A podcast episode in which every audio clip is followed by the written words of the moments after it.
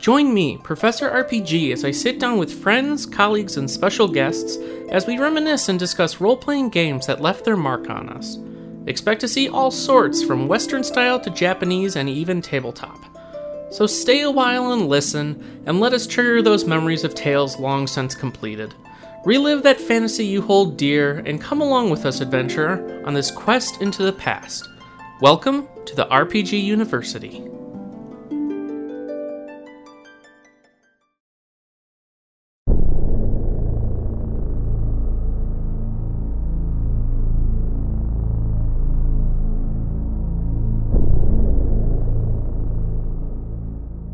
Right, everyone, let's mosey.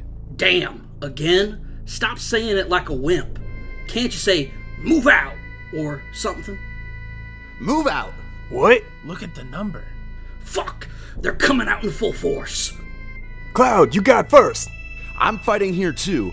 Shut up. It won't do us no good with everyone back here. Barret's right. You take two of us with you and go first. The rest will catch up with you later. Is this like a practice run before the real thing? Yeah, major practice run. I'm fine with that. It's probably more fun than fighting Sephiroth down there. Hmm, this might be fun to pass time. They're coming. They're already on the floor next to us. Cloud, hurry up and make up your mind. All of you. Later. Yeah, later. Yep, later.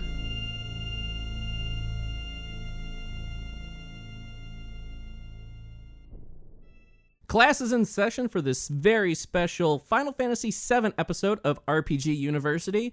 In order to properly give this game credit, I needed a bit more help than usual.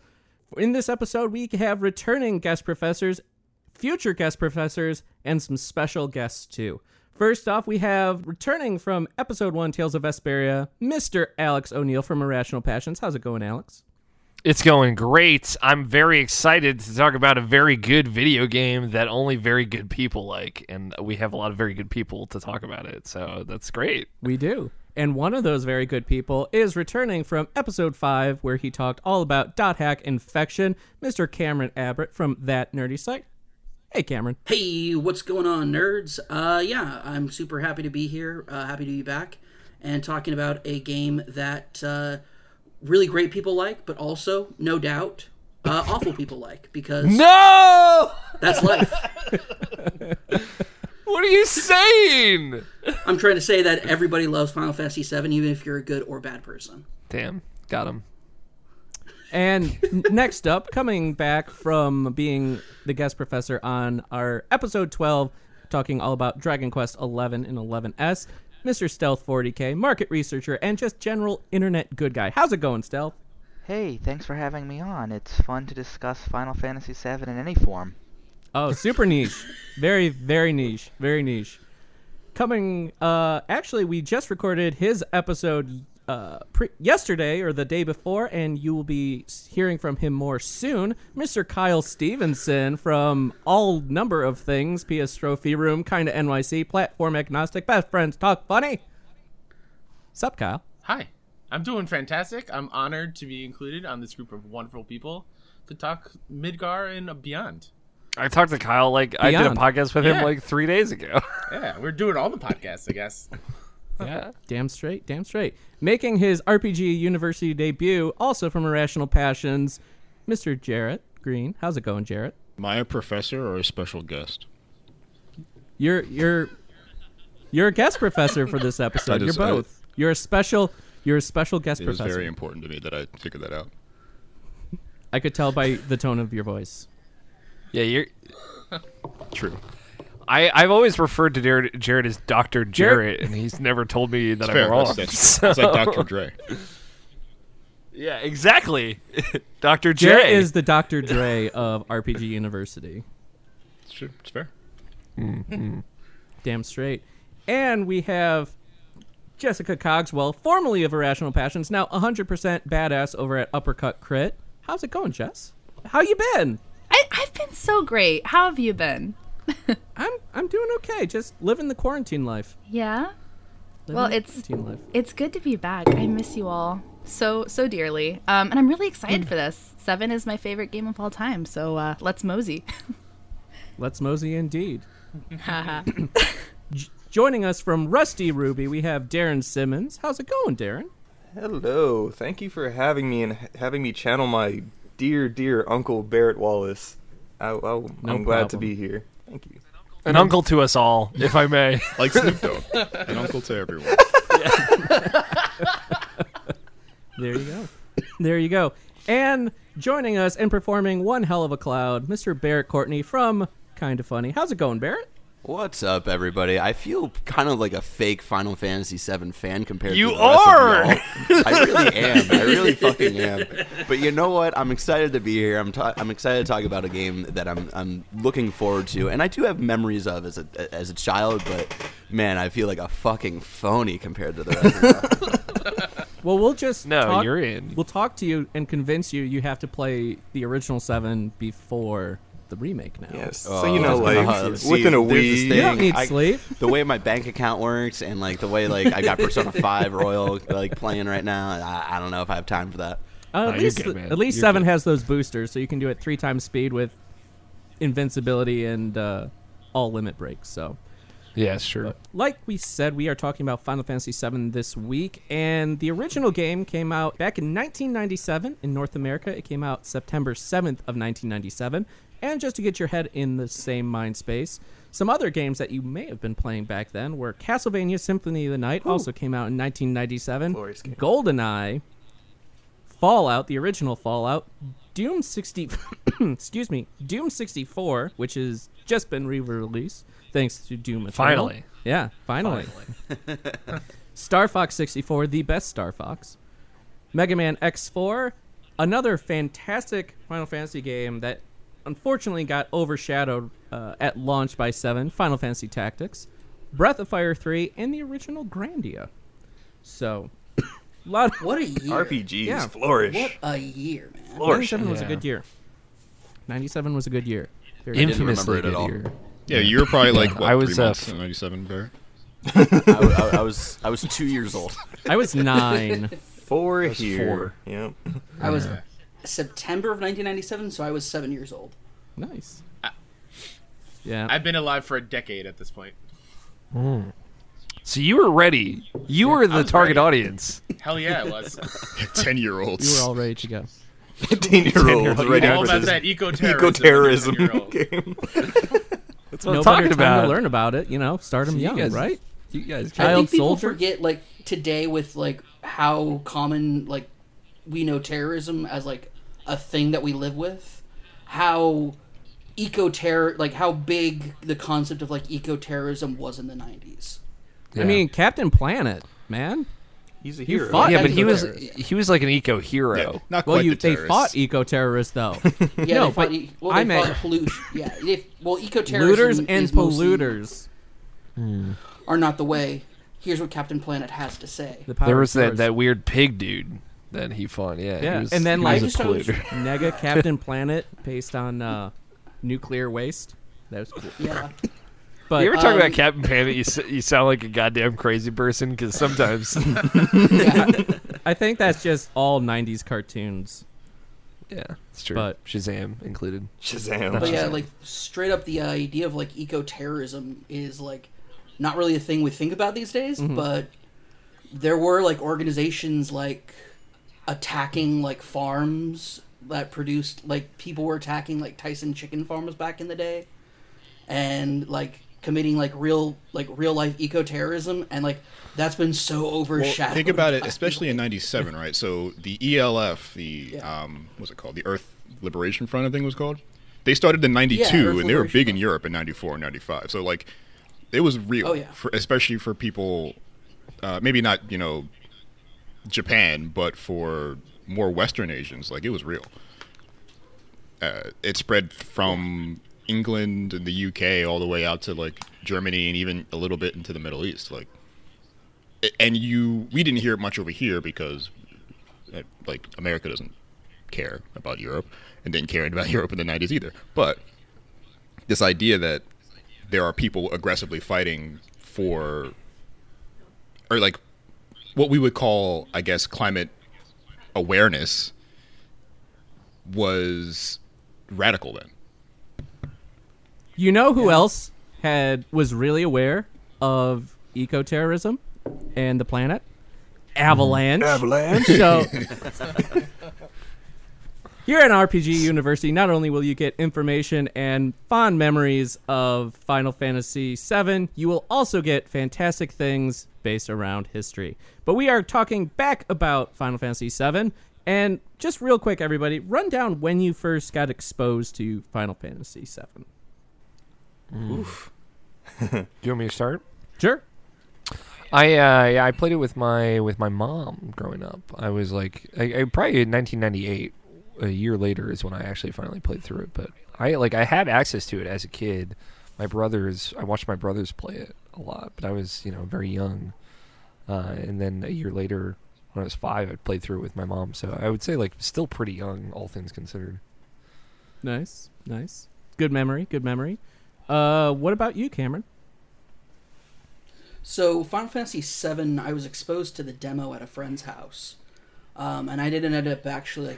You know, it was a game that my friends owned and played through, and were super into. And eventually, I convinced my, uh, like my very Christian mother, to let me get a game that had uh, vulgar language in it.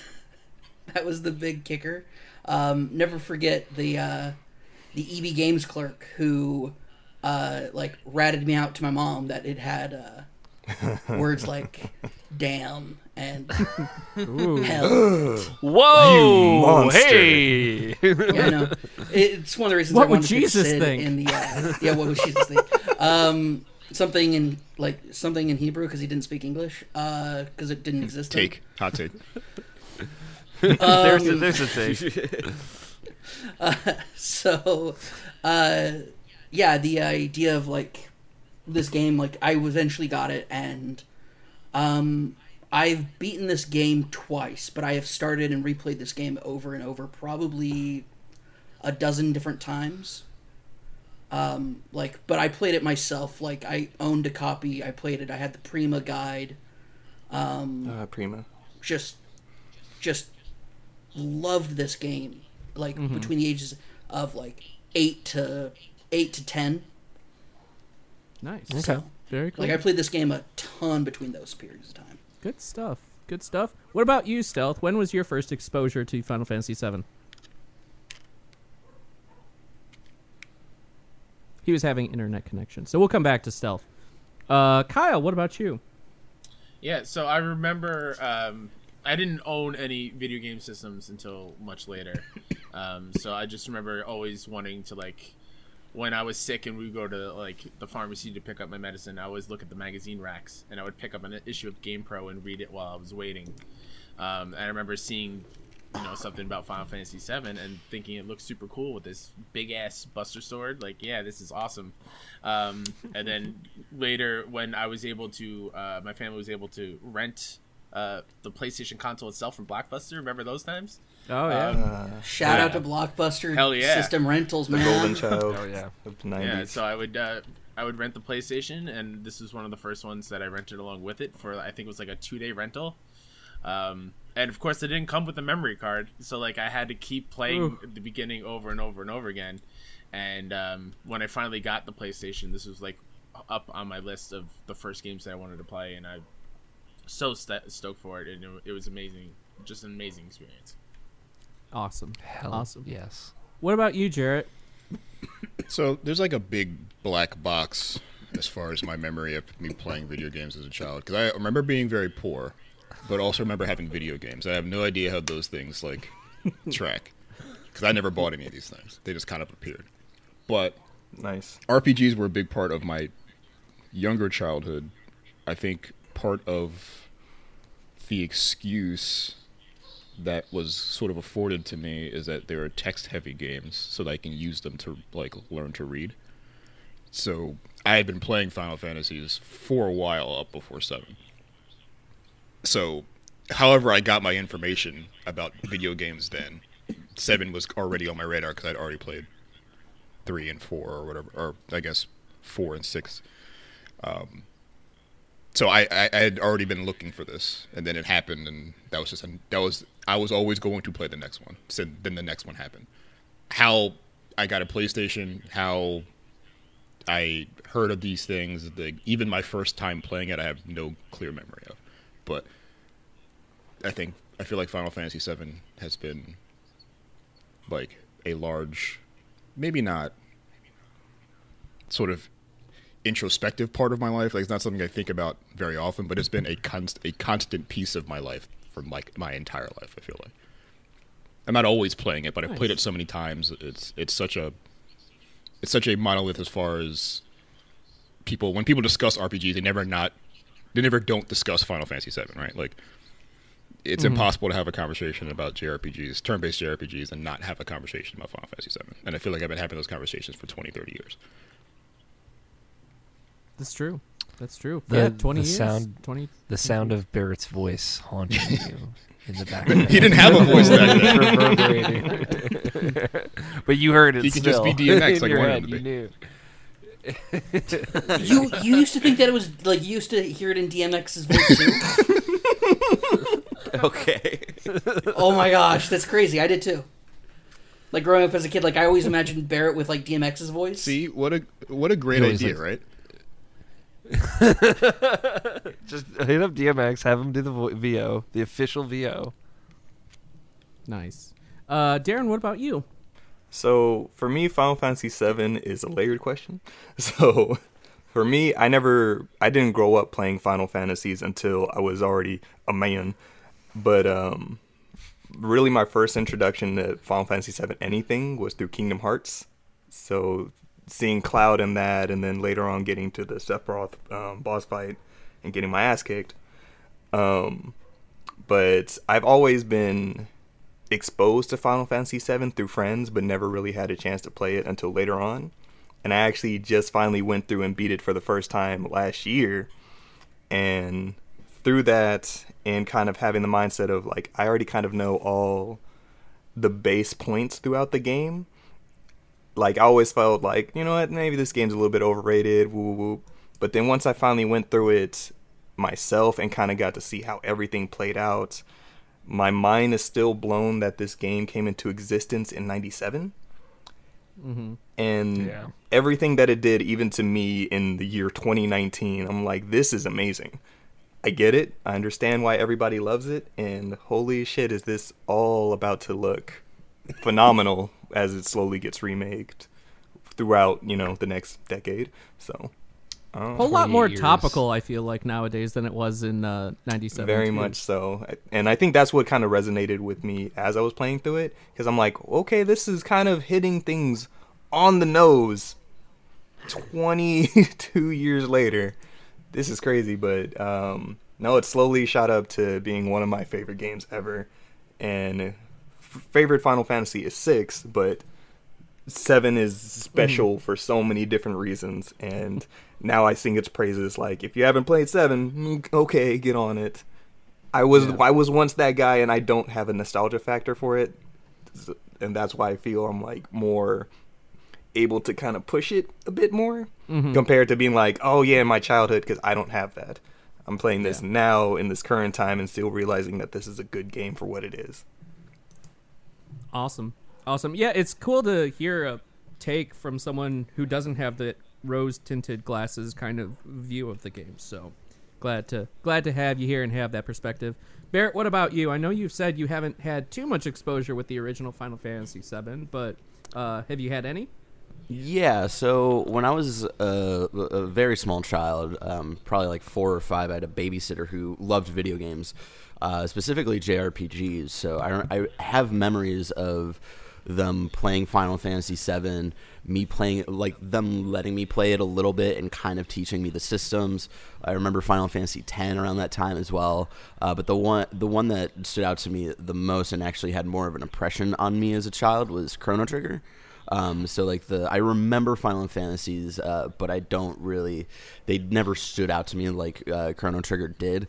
And then I definitely fell off of JRPGs for a very, very, very long time. You fast forward to Final Fantasy 15, um, where I was like, oh, like this this is kind of cool. Not everything feels great. And then I played Persona 5 and um, absolutely fell in love with it. And it was the first JRPG that I had fallen in love with since I was a, a young child. So like I I have a little bit of like memories of Final Fantasy VII, um, but not a whole lot. Um, the and then I'm just really excited for for the Mhm. new one, uh, especially because like I don't have.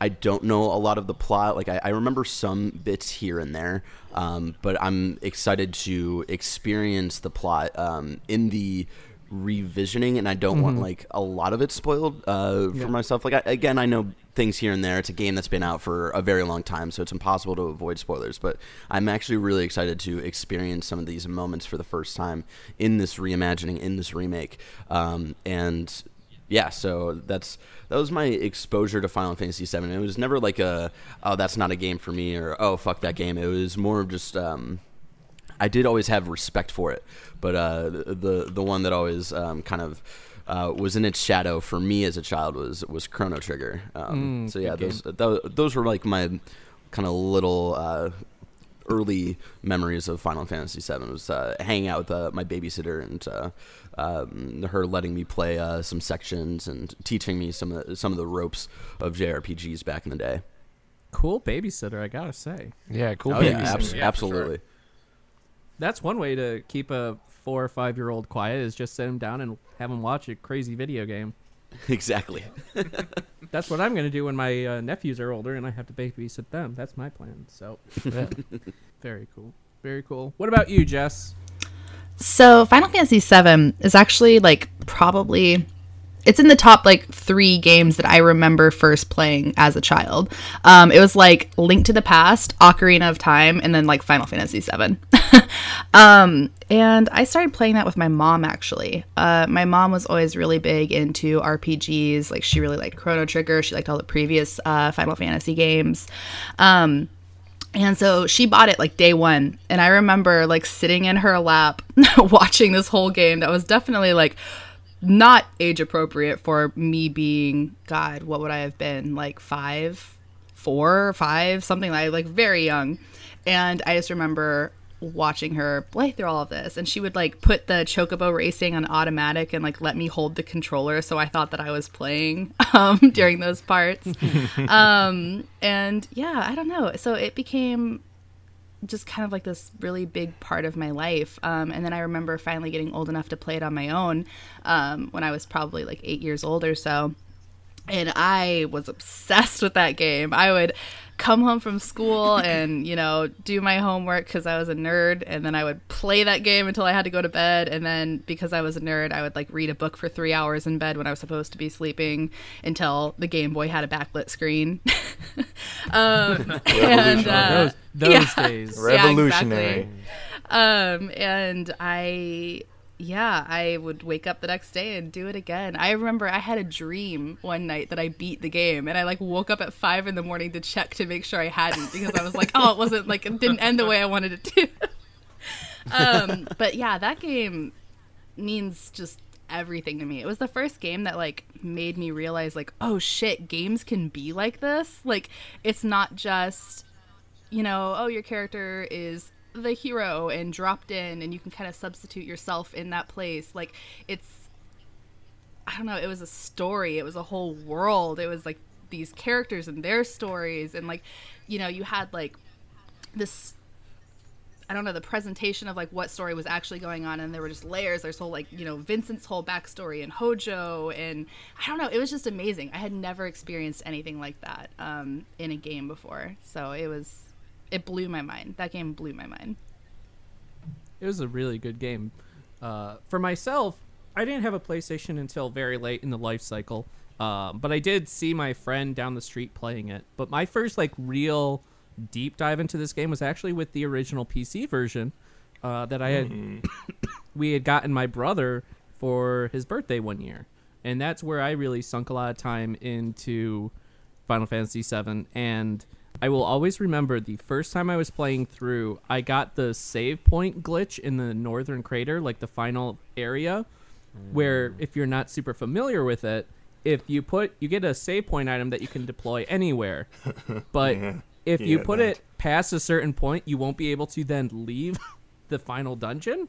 It like glitches it out. Oh god. So, yeah, it's awful, and it was in the PC version, and it's also in uh, the PlayStation One version. I don't. I doubt it's in the remasters, but I can't say for certain. But I will always remember that. And the PC version also had. They ha- that had four discs because you had an install disc and then three discs for the actual game. So, and it came in those really grody cardboard sleeves. Yes, I, I played the PC version as well, Scott. So I totally know what you're talking You about. know my, you know, you know the pain, but uh, but yeah. So that was my first exposure to Final Fantasy VII. But with that all out of the way, let's let's get into talking. So, what are some of the mo- some of the moments? And Barrett, since you uh, want to try and remain as spoiler free as possible, uh, we will. I'll keep like let's keep the super spoilery parts for maybe uh, a few minutes in or towards the end of this section, and then I'll be we'll have a Barrett free zone where we can tell him to either mute the chat It's or most people's or favorite whatever kind of zone, you know. or whatever. It's my- it's my Um, least favorite kind And of then we can bring him back. So I because this is a game that I do feel you should experience. Um, so hopefully There's every m- th- there are moments in Yeah, this game that there are, are like, moments. fundamental, like So- incredible moments. Yeah. we'll try and keep the any big spoilers to very vague moments that people have played it will know what we're talking about. Otherwise, uh, Barrett will just be lost and confused. So, Like most of the time. That's the goal. 100% of the time. We'll, we'll, Yep. yeah. we'll just swap in Batman Arkham City characters, uh, their names for Okay, characters. okay, cool, cool, cool, So, cool. Oh, this will be fun. Two Face. Remember and when then uh, Two Face Mr. summoned summoned a giant meteor. we fa- we found out that No. Kate Sith was Joker the whole time. And this isn't Just like every other inaccurate. Batman Arkham game. It's true. Shit. I love it. So, what are some of the moments? I'm going to let this open up to the panel. What were some moments, or what do you feel has stood the test of time with this game? Well, I think the most iconic moment in the whole game is the burning of Nibelheim. Like I, I would say like that's Mm. like the, Yeah. the the big thing. Um, either that or the death of one of the main characters. I don't know what Barrett knows. So Honestly. I feel like everyone knows Death of. Robin. Death of Robin. Death of Robin.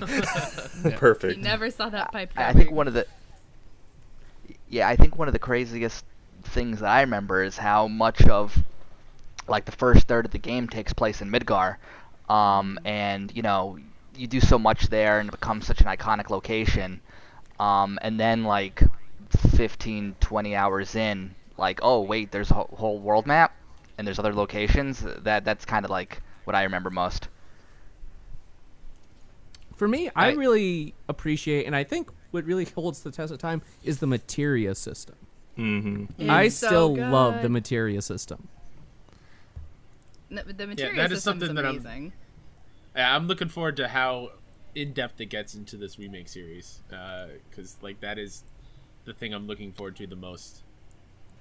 Yeah, it was fun um, talking to Jarrett after we'd played the game at PAX and him kind of like pointing out that I never really realized because it's not hugely important to me, but like essentially every character is the same in Final Fantasy VII. Like they function the same, um, obviously with different kind of base stats, but like with materia, you can kind of just have anybody do whatever, um, and and, bu- and buff them to whatever you need them to be. But like a cool thing that the remake is doing is making everybody play differently and have their own kind of mechanic and tool set.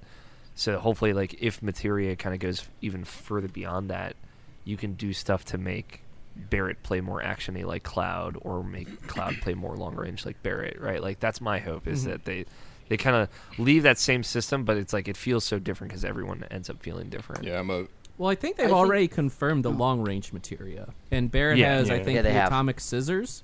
So, I yeah, think, I'm just curious to see Oh, what yeah. that looks and feels like. I'm Oh, a yeah. noted materia detractor, um, and Yeah. if there was one value, I think that game that that that gives that game is it, it gives the game like that sort of sort of I don't know like punk hack sort of flair. Like if you're a tinkerer, like this game is for you because you could figure out in various ways to break this game over and over again. Um, which Yeah. can be which is Simple a fun thing to do. Um, it's just not always. Um, I think it's it's it's a difficult balance thing, right? Like either you give everyone final attack Phoenix materias or nested around materias, or you just kind of play this game straight without even touching that kind of stuff. Um, and I feel like there's it really really works one way, and like doesn't always work the other. Um, Like I, I played through this game without committing to the enemy skill materia at all, and then if you play through it and you do commit to that, like I'm gonna find all these, uh, it it makes it a different video game. Like I Mm-hmm. feel like it's fundamentally a very different thing because you get all these interesting, really cool, handy spells. Yeah, it was fun finding all the summon materia. Yeah, Yeah, and it is, it is kind of ways its that you own have to like go uh, through to Easter egg find them. hunt to do that, and that that the game facilitates like a, a really um, robust way to interact in that way is cool. Um, I just never, I Yeah. never liked it as like a bedrock for the entire like combat balance of the game because, like I said, like we talked before, like everyone is kind of the same, and that was not that's not a huge problem for everyone, but not really a huge problem for me. But it, I coming from like four where that's not the case or the first one where you know everyone has a role and the entire sort of point of that game is to choose the roles and watch them work in concert. Um, six kind of walked away from that but even six had you know t- t- felt like 25 characters and they all felt at least a little unique. Um, it was a little bit of a disappointment that that didn't sort of follow into seven but i think with materia coming back, this is the right way to do it. Um, so I'm re- I'm reinterested in materia. again.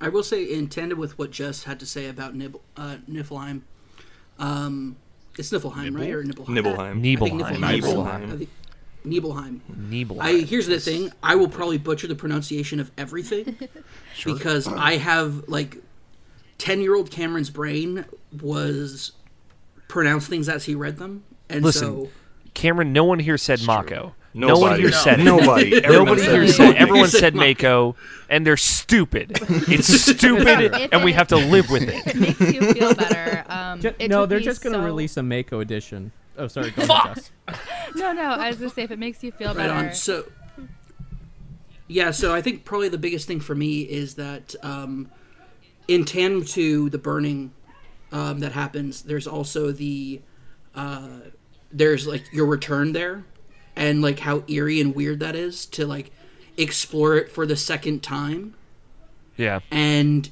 like the vast differences where you're like, oh wait, what's happening here? And it's one of those big key turning point moments where you realize things aren't just what they seem. Okay, I I got. I mean, I my my one would probably take us into the the Yeah, Barrett. uh, the, only one I no have is like a zone. huge spoiler. Oh, yeah, Yeah. We'll save those for the uh, Barrett free zone. What were you saying, Jess? I know you wanted to say something. Oh, oh no! I was just making a joke. I was just gonna say that if it makes you feel better, um, when I was a kid, I always thought it was Tifa, and so when the voice acting came in and I heard Tifa, I was like, "What the?" F-? And she's my wife. I should know that. Goes either Whip? I knew a few Tiffas. I was a I was a Tifa when I was very young, so I get it. Yeah.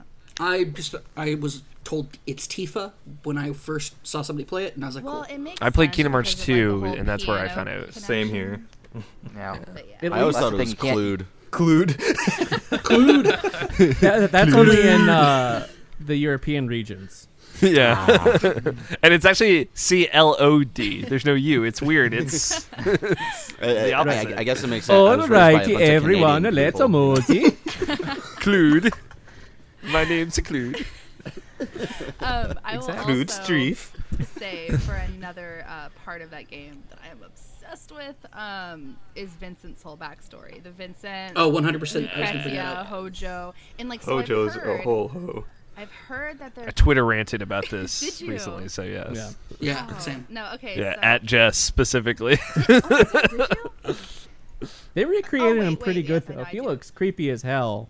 in- Hojo, Yeah, yeah. he does. From what they've shown. So. But no, I'm Um, so because I've heard that they're making less things optional, which like that's when I, I just had a friend who played through all Final Fantasy VII, and I had to like specifically tell him like, okay, make sure you go to the waterfall and like this scene happens, and like it just like walk through, and then like he was like, I still just feel like I'm missing pieces, and I was like, okay, and like sat down and like explained the whole dynamic and stuff like that, and he's like, well, why isn't that in the fucking game? And I'm like, listen, it kind of is. Because they saved it for Dirge of Cerberus. Yeah. the Stop it spin-off right now. Stop that. and right now. and uh, before Crisis, Yeah. Yeah. And so I don't know. Yeah. Or Crisis like, Core. Crisis Core. Crisis Core. Crisis yeah. Core is good. That's a good thing. it's Before so- Crisis was the weird uh, mobile game. Yeah. That was the the Reno the and Turks? Jude game. Yeah. Yeah, you say that's weird. I say it was brilliant. Also, Well, it never released. if you ever the look through the wiki on that, it's a wild game. have y'all ever watched wild, yeah. Final Crisis? I have actually. Yeah. So good. Um, but yeah, Yeah. No, I'm like I don't know. I had to like sit down and like make him engage with all of the stuff so that he like got it all. Um, but I hope that more of that's in the actual game because that whole Hmm. subplot is ama- like chef's kiss. I think it, it will be. I think like game two will have a whole lot about like Sephiroth's backstory, which Vincent ties into a lot. So I think yeah, they'll they'll do that. I think Alex, were you the one that said a John Wick style like flashback? Vincent flashback scene with Vincent? with him when he was like in his prime. Uh, God, I hope so. That would be Where you get Oh, to that'd so play, you get to play as it, and it's you as a third person shoot third person shooter, just like blasting people. That'd be the dream. I think Yeah. putting Vincent in a third-person shooter would give people flashbacks. I, I don't think they want to go that mm. route. I just mean like how he plays might be. If they made it a real that. fucking third-person shooter, maybe. Not bad. Yeah, exactly. I and need with a new real gag song for that part. need A redemption new to gag song. I'm here for that. I don't like. I will not stand for anybody to like be bad mouthing any of that Gackt insert stuff because it was the best. That was the best part of the game. was the gag inserts. Uh, Ga- Gackt inserts the Gackt song for Dirge of Cerberus and everything like unparalleled. Like this is so key. Like era like 2006 2007. Like I was so into all of this. I used to watch so many Like- Dirge of Cerberus uh, AMVs. So many. So and they were Redemption always, So was Barrett- a slap. they were always linked Barrett, let me tell you, there was a game. It came out on PS2 called Dirge of Cerberus, where he played as Vincent, right? And in it, Okay. Cloud shows up in the first ten minutes. And he's like, I All right, got Vince, you got this." Vince." He rides up on the motorcycle, and you, and you're like, oh, and it, then it ends because it's bad after that. Oh, okay. It's a strange It's really bad after third-person that. shooter tunnel But then- But the- rail. But then everybody's oh, back at the end cutscene. But you remember at the end of Devil May Cry 4 where you're basically fighting the giant monster Oh, thing yeah, that's the that is size of the basically the city? boss Ima- fight. Imagine th- imagine that but Midgar and it's Omega Weapon and that's literally the end It's of so good. It's the only like part I remember fondly about that game. when Vincent's in full chaos war. Oh hell Yeah. yeah! That Oh my god, just so 100% good. fan service, and as It Vincent's was biggest a fangirl, hundred percent. I love it. How can we Yeah, make more money it. off of Seven? Put a gun in it. Let Vincent go run wild. Yeah, I, I believe it came out right around the time of the movie. Yeah, so Advent that was, Children. it was kind of like a whole Final Fantasy event. This was Yeah. Shadow Yeah. the Hedgehog It era, was- where everything oh. had guns. Wasn't it like the compilation of Final Fantasy VII? Like yeah, the Square Final Fantasy tried- VII Yeah. compilation. That was it. Like where Yeah. they just put everything under an umbrella. and It's like we're just gonna turn this into a fucking universe, and it's gonna be crazy, and we're gonna uh, guns. I love your Vince McMahon voice. Just right now. throw in a. oh, thank and you. guess what? Then they did it again with Final Fantasy 13, and then they did it again with Final Fantasy 15, dude. Like, what are they doing? 15 was like a whole ass anthology of just everything. Yeah. Here's then they the did like 12. DLCs, and then they canceled half of them. Anyway, I'm Final getting Fantasy sad. is wild. There were bugs. And then Tabata left Square Enix. It broke him. 15 broke him. God, I hope Yeah. that man does something great next. Oh my god. Yeah, me too. Uh, one of my things that I'm looking forward to uh, that I want to make sure we jump in and talk about is Gold Saucer. Yeah. I've spent Yes. so many hours just stuck in Gold buddy. Saucer.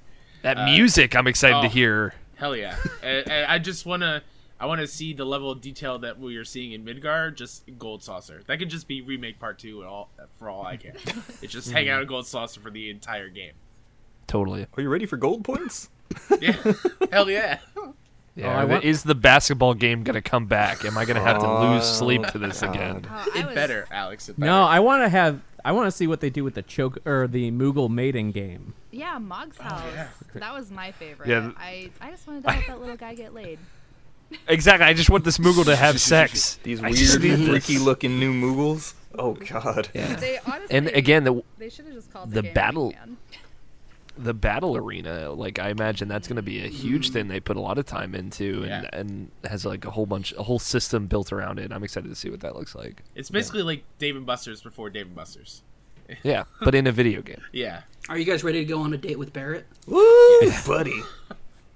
Give me the ready. Bar- Bar- Barrett Courtney knows I've been ready for this since the day I was fucking born. I don't even know oh. if Barret will fit into the little like gondola now. He's, he's Yeah. They'll make the big gondola boy. bigger. They ha- they can afford more polygons. It's a real gondola now. Um, it I'm excited to go on the on the date with Tifa and screw all you non-canon sidetrack mm. ponies. That's all I'm saying. Throw you all aside. High five, Alex. I guarantee by the end of uh, remake, I'm going to wish I could take Jessie on a gondola ride. I think mm, yeah. I, I think bet. Jessie's going to be best girl by the end of the remake. Yeah. or I I partway mean, through the remake. Yeah, I'm, I'm really curious to see how that goes. I'm very curious. Sad, and it's gonna break us. We're all gonna be broken I'm, I'm the looking end forward to one. the, I'm looking forward to the nerd tears on Twitter. That's for sure. Love this nerd tier. uh, We're all gonna be crying when All whatever happens in remake part two happens. So we'll be broken. You know what I love? What were and you I'm saying? looking Jess? forward to Mhm. the Turks because I'm obsessed with the Turks. I love Elena. I love Reno. I love Rude. I love Tseng. Like I am so excited to see those guys. Um, I don't know. They were always like kind of my favorite anti-heroes, and like one of my favorite interactions in that whole game is when you meet up with them in, in Wutai, and you're like, "Oh shit, Thank we're on you. fight," and they're like, Thank "Yeah, we're you. off the clock." It's Yeah. just the best. Yeah. It just shows that these are people and they have a job to do, but at the same time they're like, "Oh, you, uh, well, They're not, not, invested not in now. this privatized Not war, now. you know. Yeah, and Hojo's on the, Mhm. you know, there's a spot where Hojo's on the beach and he's just surrounded by girls and doesn't want to talk to you. yeah. But no, That- I will say. I've never been a fan of the Turks. what? The only Turk I like is I'm a huge fan of the Turks. They're my favorite part of that They game. have the. I love the. Turks. They're like- yeah, I love the Turks. They're part of what makes that game for me. I love the Turks, and their theme song is so good. The yeah, the I was just music. I'm, I have not heard remake Oh, Turk yeah. music, and I'm real excited. I excited. think to. they they'd kind of teased at it in one of the trailers with um when they introduced Reno. It was there for a hot second, but it's not like the not the theme. full it's thing, not you the know? thing that we want to hear in game. Where we're like, oh shit, look at And them. You know what? Actually, let me rephrase that. I do like the Turks. I don't like Reno. I consider the That's Turks it. to be That's incredibly fair. Okay. important, right? Because they they are like a a representation of like a government body that acts like a government body in every way that government bodies act. Like they are secret, they are quote unquote elite. They're also like completely incompetent. And you you always wonder like how can so much money, how can such a large sort of institutional operation fund something that never works this way. Like, and it reminds me a lot of Control, which I've been playing again.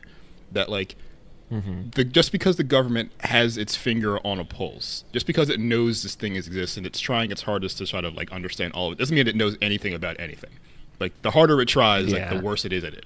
And the trunk, uh, the Turks are 100% that. Like, they they come across th- this shit in the crater, and Shinra's like, we should take that, and Tseng's like, okay, and they try, and the the best they can do is lose Sephiroth and chase him around the world with you, and then try to stop you and fail every single time they try.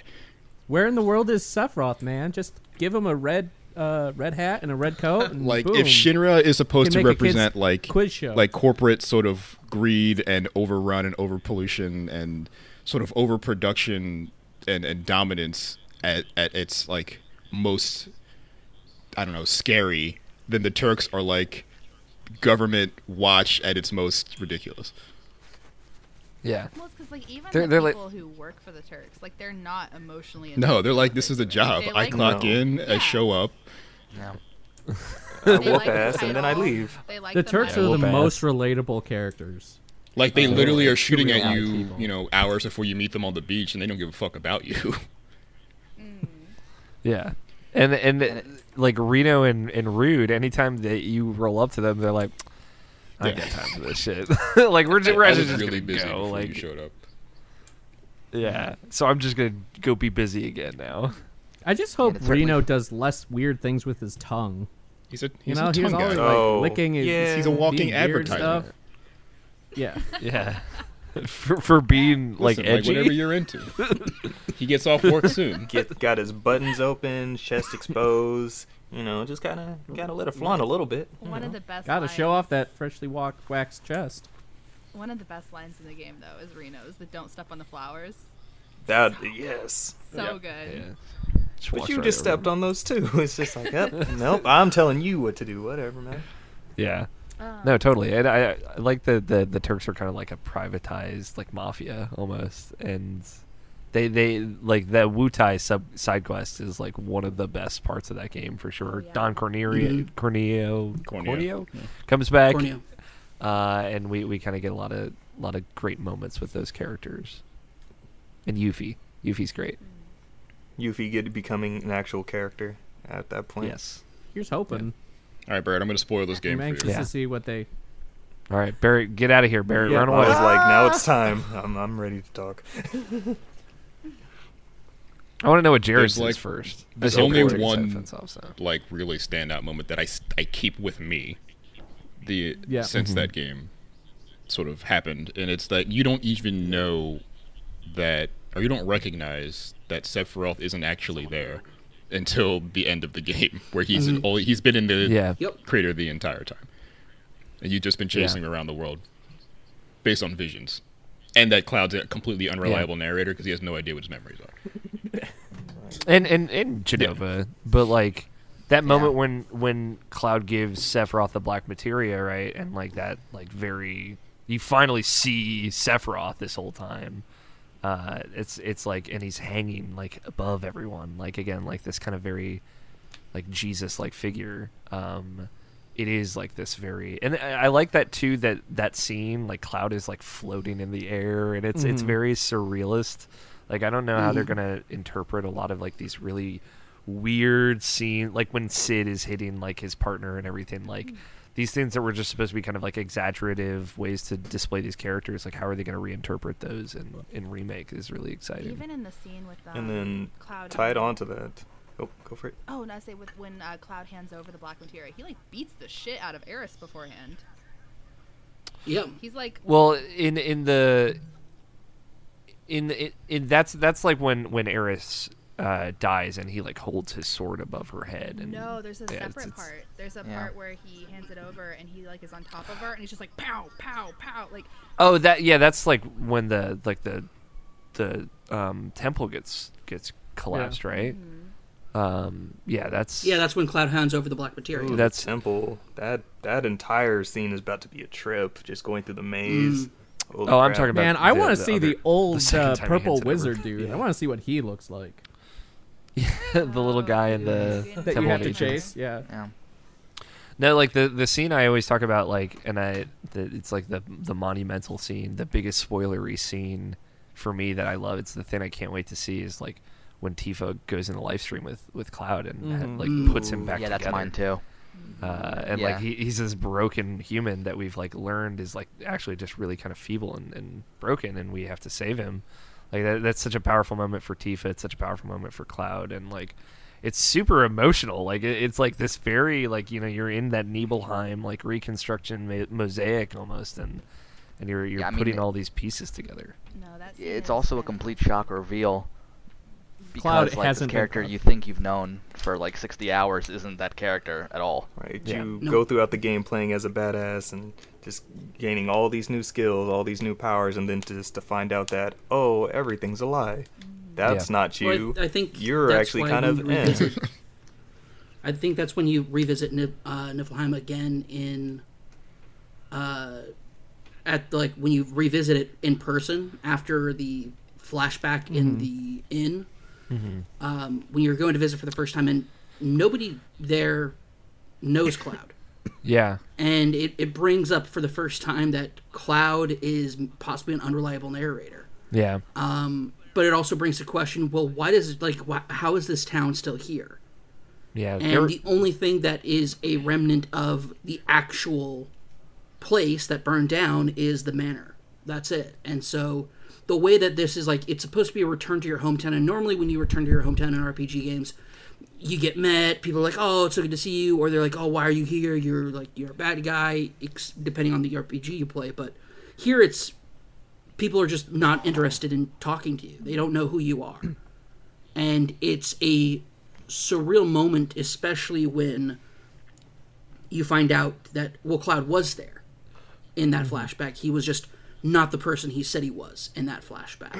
Can I just and it brings into it brings up Zack and the sprinkling of what like the character of Zack from the beginning of the game, from the moment you meet Aerith, all the way to you meet Zack's parents, Yeah. to all the way till you get this revelation that Zack was Cloud's best friend in Soldier and saved his like basically like Zack is everything Cloud was trying to be. And then after that revelation it's Cloud starts establishing himself as a character, which is nuts to do 60 hours into a game. Yeah.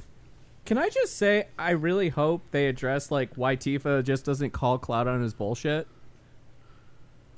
Yeah, I mean they they they kind of Because how does he know all this stuff if he wasn't there? No, Yeah. but I mean, Tifa would be like, "You weren't leading the group. It was Sephiroth and some black-haired dude." I mean, But she- here's the thing: she didn't know he was there either. Like that's No, an important but thing to notice. when Cloud- Cloud hid his identity from her when he went back to Nibelheim. No, she was that's just cool, but she like, was just scared. She like she didn't understand. What She was happening. anxious. Yeah, she didn't of that whole understand how does. too, yeah. Here's the thing: he's talking about things like he was there, without her knowing, like her knowing he wasn't I actually. mean, she doesn't know how he could know these things. Yeah, how could he know this if he wasn't? There? So she there? starts Like, to believe is- the lie. Like that's like Yeah. the, the kind of conceit of it all. Yeah, But I she- mean, I thought it was. I thought it was mentioned in the game that you know she knew that what he was saying wasn't true, but she was keeping an eye on him just to make sure that you know he didn't do anything really crazy. I It, think it it is when she like when they get to the impact crater for the first time and like Cloud Sephiroth shows him the truth and Tifa's like don't listen to this don't don't watch this don't look at this and it's like really unsettling. Mhm. Uh, yeah, they, that definitely is addressed. yeah, I was gonna. Say, I know. I'm feel just hoping it it's- is. addressed. Go ahead.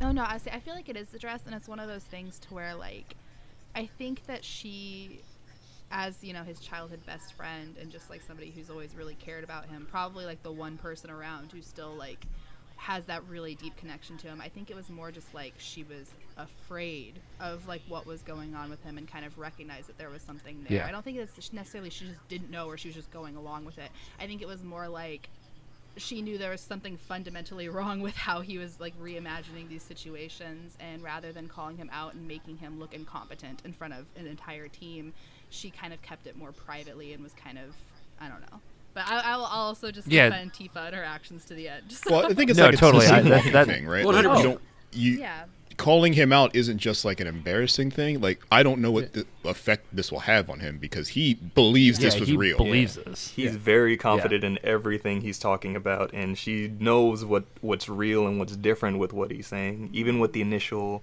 Nibelheim um, flashback, she mentions like, "Oh, you went in my room. When? How did you know this happened? Because that's something when that did you only know that she would know. Yeah. So how does Cloud do? Yeah. well So- and like that's that I always I always interpreted it as that too, just like that she was like kind of like there was some lingering fear that that mm-hmm. kind of pushed her into that mm-hmm. because when everything goes down and you know it, it's we you find Cloud all fucked up from the the Mako overdose. She takes the responsibility. She's like, I'm gonna stay with him. Like I'm gonna, like whatever is going on. Like I, if I, if me not saying something sooner is why this happened, then I'm going to do whatever I can to fix this. And that's why I think she takes the responsibility and goes into the Lifestream to save him. and even Uh, when she it's- I, I also think that yeah. Oh, I, I would Go ahead, say Jess. even when she is kind of reassembling too, it's not like this forceful like cloud that didn't happen. It's more like dot dot dot like I'm not so sure like you know what I mean like it's it's always Mm-hmm. Let's find the truth together yeah type exactly. thing. It's a very Yeah. hesitant and like gentle kind of waking up rather than just like hey you're fucking lying you know and like Yeah, I think that's exactly. kind of just who she is as a person. Yes, totally. And I think it's also important to note that um, at this point in the game, like it's really like I think people oftentimes forget because there's so much in that game, but Tifa and Cloud are all they have. Like they're, they're all each other has outside of like their group of friends. Their parents are both like both their parents are dead. Um, they're like everybody that they knew growing up is dead. Uh, their town burned to the ground and now is like a fake town filled with imposters, Shinra employees um, like this entire thing is like they're alone in the world and they only have each other it's not just like oh this is my childhood best friend is mm-hmm. this is the only link i have to the past to know yes my past is real mm-hmm. Exactly. like something is wrong with this town something is wrong with like whatever is happening here is not real but our our town our youth our story growing up is real and they have that outside of that, they have nothing to, like connects them to their past. Yeah. So Yeah. I think I would like to for Cloud, like Tifa's his anchor, you know, and I think that's part of it Mhm. too. Is she recognizes like that she does kind of play that role for him, and so I think she tries her best throughout the entire game to not really cause more trauma than what's already there. And I mean, even for her too. I mean, she saw Yeah. some shit, you know, like she was stabbed. Yeah. Mhm. She saw her whole family. Yeah, family. she almost died. Like, sh- yeah, her dad was murdered in front of Yeah, her. yeah. Like, it was not an easy time. And I, I will say, like, I like put, kind of going off what you're saying, Jess. Like, I like that what- something that brings the all the characters in this game forward is like they all have an anchor, right? Like, uh, like uh, Vincent has Lucrecia, and and Barret has Marlene, and and uh, Yuffie has her father. Uh, Nanaki has uh, Bugenhagen. Uh, like you know, like everyone has somebody that that they kind of need and they lean on, and that that gives them the thing that they need to fight for in this world, and it, Mm. it, it's what brings that all together at the end. for sure. And that's My uh, main. Oh no, go ahead. Go ahead. Oh, okay. I was just gonna say, and that's kind of like the scene under the airship, like the night before, you know, when Mhm. Cloud and Tifa Mhm. Yeah. each other, and everybody kind of goes like. In this game, it's not just like we're saving the planet because we have a moral obligation. It's like we're saving the planet because we have people we love who we need to protect. And like, there's just something Yeah. that's like so real about that. Yeah, Mhm.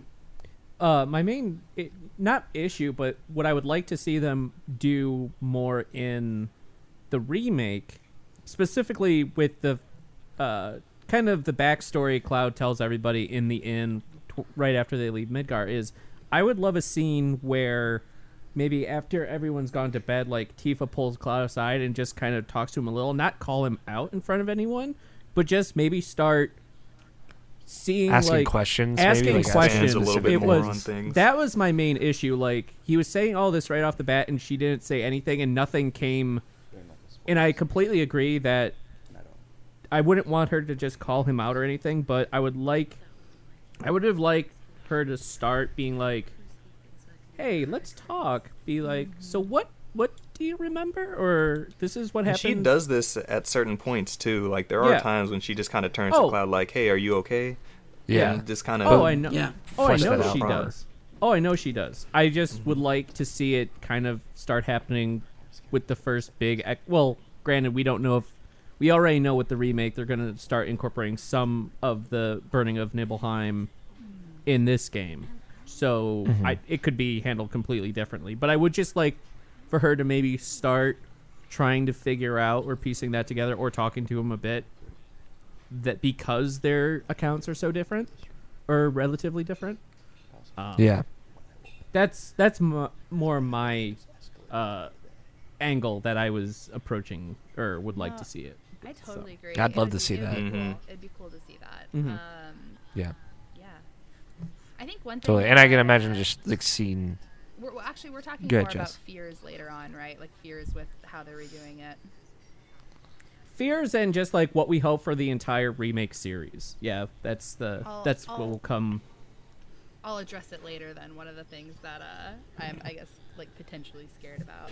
Uh, I only have one more like moment that really stands out to me because I remember Sure. this was like a game-changing moment. Um, when you are captured in the Shinra building and you wake Mm. up in the morning and the doors are open and there's just the trail of blood and that creepy ass song kicks in. Yeah.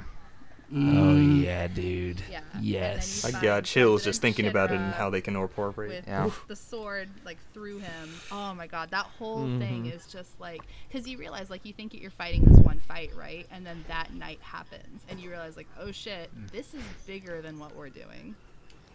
Yeah. That, that that whole area is creepy where you know you look in the container and you see the headless alien and then you know it's gone and um, yeah that whole building sequence is just a creepy area Oh yeah. It's Well, it's great. like- um, and then immediately after you meet Rufus, who is just this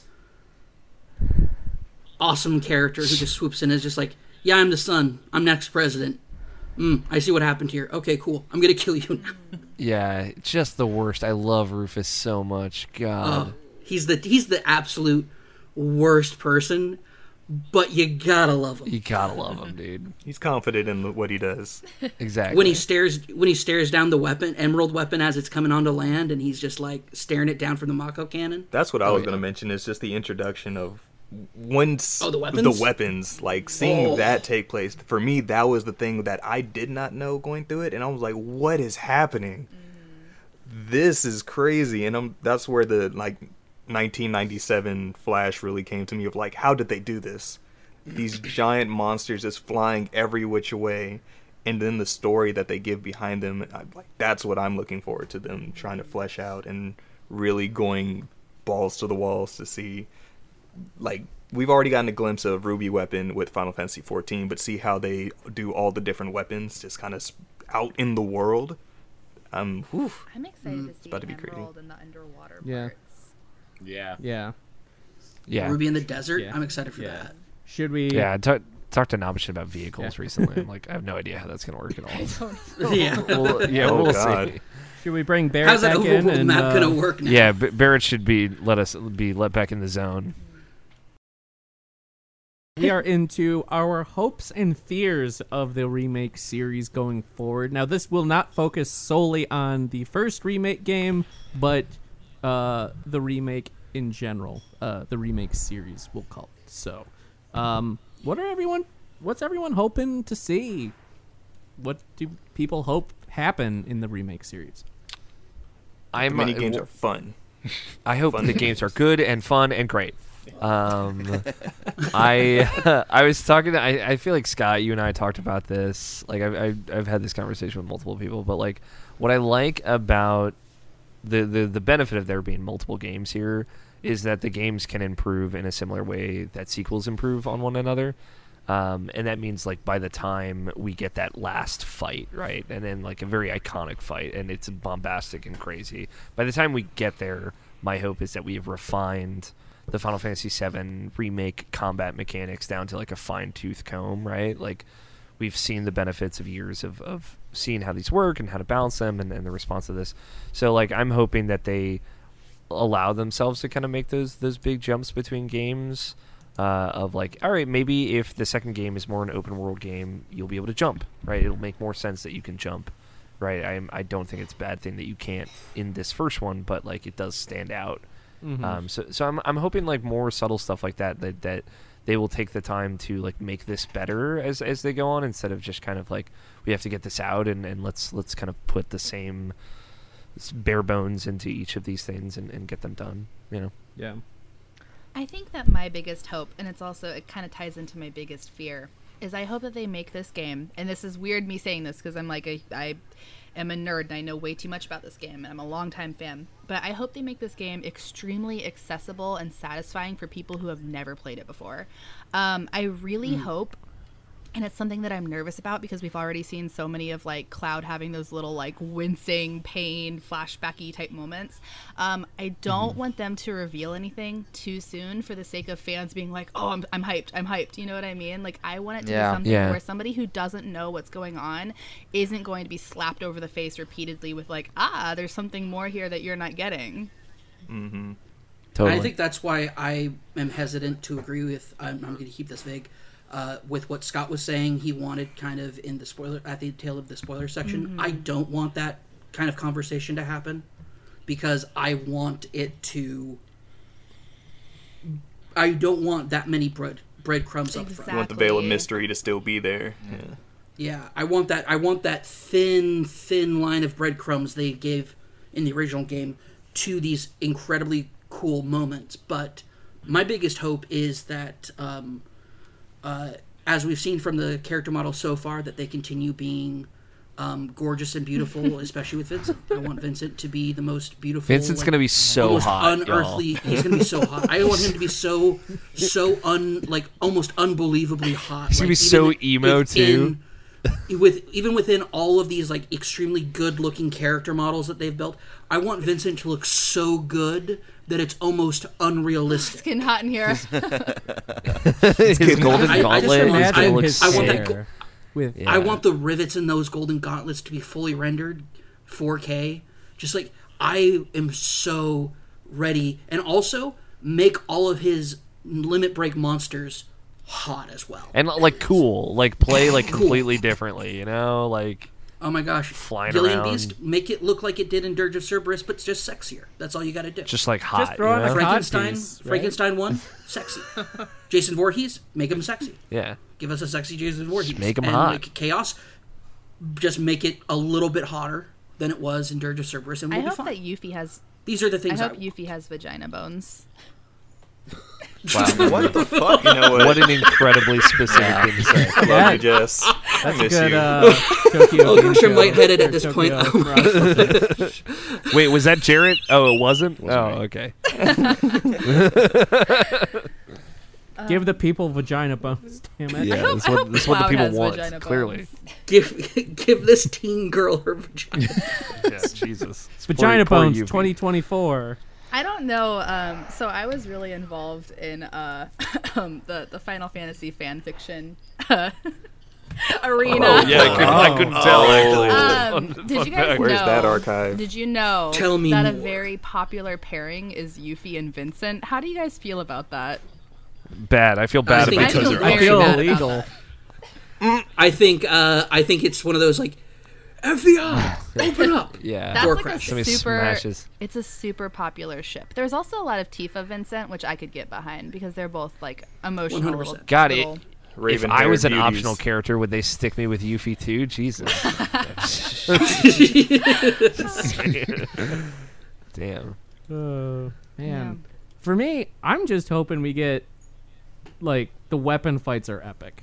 Like I want Yes. really I good so. super bosses. That's the bombast I need in life. Holy crap. 15 let me down, teasing them in the movie, and then the weapons not being present in the game. I need Oh, they'll- weapons. They'll, totally be present. They're not going to take those out. I No, they'll be there. Yeah. Here's the thing: as long as Nomura doesn't get pulled off the project, they will be I, there. I think Yeah. regardless, I don't think that there's any way they could take those guys Yeah, out. it's too Um, iconic no. in the No. game. Yeah, you think like Sapphire Weapon hitting up Junon Harbor, like that moment, Yeah, like yeah. it's give too me more weapons. Give me like quartz weapon and onyx and Copper weapon. Opal Weapon. opal weapons. I mean, and- here's the Now thing: we're we're just not going to get naming Omega. Pokemon games. We're not going to get Omega Weapon or Chaos Weapon. So until the sequel, so there you Yeah, go. until they do uh, Dirge of Cerberus remake. Mm. Part one, two, and Oh, three. don't even don't even joke about that. Yeah, Stop one, it. two, and three. Stop it Dirge of right Cerberus, now. One, two, and three, No. baby. Alex, I can only get so around. oh my God! Yes, let's go, y'all. Runs away. Speaking of weapons, I have a question for everybody. Yeah. In the original series, the ultimate weapons were kind of a bitch, and unless you had the strategy guide, you it was very hard to figure out where all of them were. Do you hope they make finding ultimate weapons for all the characters more obvious? no. No. No. No. No, Let them be but as vague I, as possible. Maybe Make I would I a I would like if like for example some ultimate weapons are unique in that um, for example Vincent's death penalty yeah, um, his death penalty rifle is uh, like that has like a death mechanic associated with it like how many monsters has Vincent killed or cre- like anybody that Vincent has killed and then it increases its damage output um, to the point where it becomes like the most powerful like, Like foul standard weapons and attack weapon in the the game. Abyss. Um, if there was a better explanation, like a counter for it, that would be nice. Like if there were like so, there's other weapons that are like that too. That if they could like give actually explanations behind it and not just like you read about it on the internet years later, that'd be great.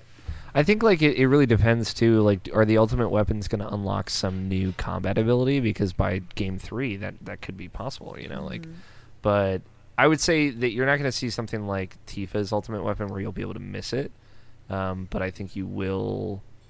The games like are going to be more linear, so I think they're gonna they're gonna put those a little bit more in front of you than they were. Yeah, I mean, it, hmm. I think you won't have. to it's worry it's somewhat memorable in Final Fantasy games, like having to find those ultimate weapons and doing the crazy tasks that they entail. Yeah, craft them. Yeah, totally. Dodging a hundred. Yeah, that's what I was thinking about. trouble. I think Oh yeah. Yeah, I think PTSD just struck. yeah, I think getting them is just going to feel more modern. Yeah. It's not going to necessarily be easier, you know. Mm-hmm. It's probably going to be some crazy crafting thing you have to do. Yeah, Oh God, A la no! Keep Hearts. crafting out of Final Fantasy Ugh. Seven. it's part of the cooking mini game that they introduce in Remake Part Two. I might do that. Grab Complete this card game, and I will. If you beat me in this children's card game, I will reward you with a sword that can cut through dimensions. Sounds fair. And like Triple Triad like, somehow sure. makes its way in. uh, Dude, speaking of, uh, hey, speaking of triple leveling triads in stuff- 14's uh, Golden Saucer. Just saying. Yeah. No, Uh, you know what speaking about should. leveling, And it's good. what where where are we thinking the cutoff is after this I- first remake? That's that's where my hope is as far as I want as far as the first part to end, it's either it's going to be right there at the end of Midgar or I really want to at least let them get to um Kalm, Kalm. Kalm. just so we can get once they exit out of Midgar just to get the musical bombast of once you enter like the open Yeah, the, world. the, the way Yeah, I totally. kind Like- of imagine it is, you know, you're gonna be done with the motorcycle scene, um, and then you're gonna be at like the edge of the dome, and they'll be looking out, Mhm. and then that'll be it. Um, I, I, d- I don't think like they'll set foot in the open world, but like you'll see it. Yeah.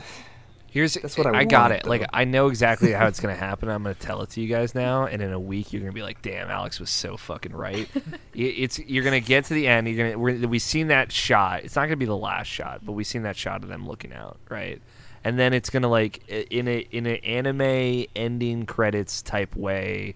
It's gonna show like them like getting the PHS like the phone out and like getting each other's numbers sitting inside of Midgar, and then it's gonna show them split into two groups. And, Damn like, it, them that sounds good. Going through a world, and like you're gonna see like these shots of this huge world, and the three of them like talking, and it, the credits are rolling through, and you see the blue sky. It's amazing, and you're like, God, I wish I could play this. I guess I'll wait three years, whatever, ten years, and then it end credits. It cuts to black, comes back up, and they it shows them all arriving at Kalm, and it cuts to Cloud, and he's like. There's something I need to tell you all, and then cut to black, and that's how it ends. Right before the story. And okay. Yeah, then dude. you see the snake with the spear through it. Yeah, then you see the Midgar Zolom bisected by Sephiroth. That was the original way I would have wanted it to end, but there's too much before It's too that. for the- good. it's it's there's too much. Like the way it ends is they see that snake just just impaled, and that's that's that's it right there. It's like, yeah. oh, that's what we're gonna fight. Mm. This is what we're up against. Oh God, like Someone who did Sephiroth this. split that open like the way a lot of people want him, like want him to split. Oh no! it. oh God. Oh wow! I, I'm curious, uh, Barrett, what you your biggest hopes and fears Yeah. are. I mean, I hope the game is as good as you guys. it fucking isn't. It won't say be. I is. promise you. it is. Prepare to be It's disappointed. bad. um, no, I, I mean, like I can't, I can't, I can't comment much on on story. Like I'm, I'm after the demo. I'm interested in these characters. I'm, I'm glad that I've waited this long to experience the story to, um, kind of feel the like, um, how cinematic this uh, version of it is. Uh, for the first time around, the hopes that I have is uh, really for for gameplay, I guess, because my the most recent Final Fantasy that I, I played was 15, and th- there was a lot there that was promising, but um, was almost there. Uh, Like they're they're really close to making that combat feel really good, but there was something that was always slightly off about it. Uh, and so, from what I've played of the demo of Final Fantasy VII, I don't know exactly. Like it's um, it's action based like 15, but there's uh, just little th- tweaks here and there that make it feel so much better. And like include like when you add Barret to your team and you're going back and forth. Like I, I hope they can. Um, I hope that momentum stays throughout the game uh, and throughout the series as a whole. Um, and it- was already um, a little trying at first of like having to kind of take care of both Cloud and Barret. And I know you're going to get more party members later on. So like I, I hope it doesn't become too much gameplay wise, uh, just because you know we're interpreting this semi turn based battle system from the original one into this fully fledged kind of like they have interpreted some of the old systems to fit into this more action style game and so like I'm, I'm hopeful that just like i'm never I, I'm sure I'm going to be overwhelmed at points, but I, I hope that it's never going to to lose me, um, if, if that makes any sense. Just because Mhm. I feel like so many, uh, especially 15, like lost me definitely with uh, with battle mechanics and, and stuff, which sucks because I was interested in the world and story of 15. That just I I think after like 10 or so hours, it's like I, I can't play this anymore. Um, so this that's really what I'm hopeful for, and you know I'm I'm really hold, hoping that. Uh, you know, Cloud and uh, Jessie get to date. I hope Cloud and Sephiroth become best friends. Yeah. Um, I thought you were gonna say you hope they get to uh, That's the happy ending. Yeah. Yeah, yeah, Yeah. it's the good. End. You got to work really hard for that one. You got yeah, yeah, yeah. Um, I have very realistic expectations for what the story is, um, and so yeah, I, I- I just hope the. From what I've played, I am um, not expecting a lot, but I'm more hopeful on the gameplay than I, I was 15. And I, I hope it just can keep me the entire time for at least this game. And I know like uh, things definitely change, like the, the more open world section after after Midgar and whatnot. So naturally, th- things will have to change and evolve throughout the series. But I'm hoping that um the part one of the remake will will grab me the entire time. Oh, while think, uh, um, while the credits are playing, real quick, um, in my vision of the future, it's playing the the open world theme. Yeah. Just so because it's Oh, perfect. Yeah, just wanted to throw that in there. Go See, ahead. I think for the closing, what they're going to do, they'll have the shot, they'll zoom down from the panel or from the road, they'll look out and see the uh, scenery, like the world in front of them, and then they'll like start walking into the sunset, and then that's when the world map music will play.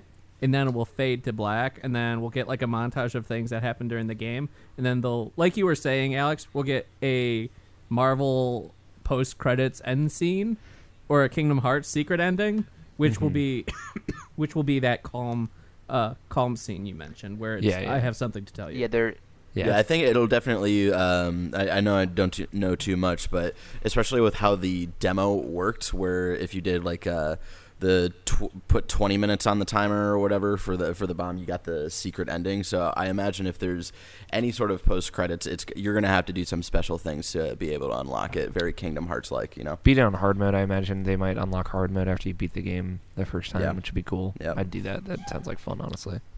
And then, I uh, hope- Barrett, to your points, when it comes to combat, I think the big part that hopefully 7 differentiates from 15. 15, there was a lot of stuff you didn't even need to use to get through the game. There were Yeah, but the w- and like the combat way they presented it, it Mhm. all felt like it was supposed to be imp- important, but it was like, oh, But you could go through it without matter. doing anything, and then Yeah. Seven's already like just from the demo incorporating just like here's what all of these things do, so that you find what they do can be important and help you Mm-hmm. through the battle instead of it just being hold this button.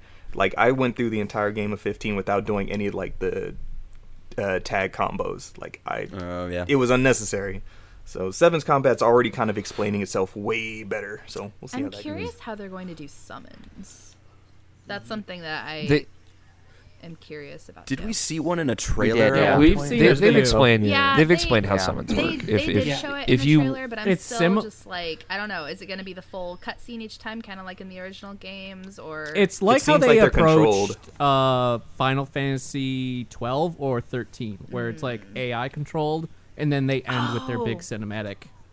That's Uh, yeah, Yeah, but like you, they can, have their you own can do ATB bar. you can do special moves for them, and you can like issue them to do special moves, kind of like you do your party members when Mhm. you're not controlling them. no, that's right. I'm Um, dumb. I totally forgot that they did show that. Never mind. And They, Yeah. they, they, yeah, they've if if if you want to see that, that stuff is out there. But Yeah. again, it, it might be something you want to save until you see the final game. So Speaking, while we're on the topic of summons, do we think Bahamut will be three separate summons again, or will there be a s- story reason or something you can do that will upgrade Bahamut? Three separate. no one per game. No, I we're gonna have five Bahamut. I was like, we're gonna get more. yeah.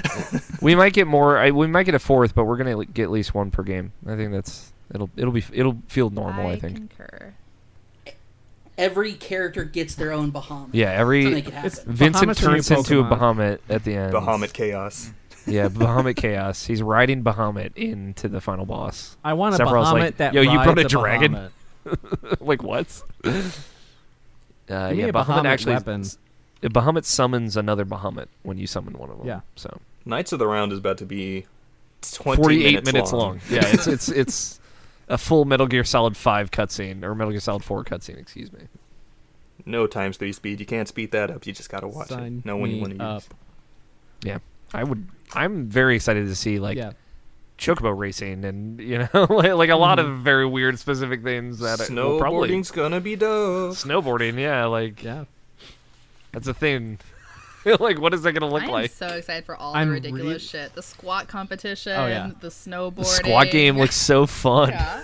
it looks. That's Um, gonna be looks so good. good. I'm really hoping we get a a la kind of metal, not Metal Gear, uh, Mass Effect, where you have a save that you can transfer from one game to the next, and like the higher level you are, you'll carry over more items or things like that. I I really hope there is a way I can carry over my characters or something from one game to the like next. dot hack. You'll just get a cosmetic. You'll get a cosmetic thing. Yeah, like, you're that's like oh, you f- you finished the first one, you get a Cloud's hair.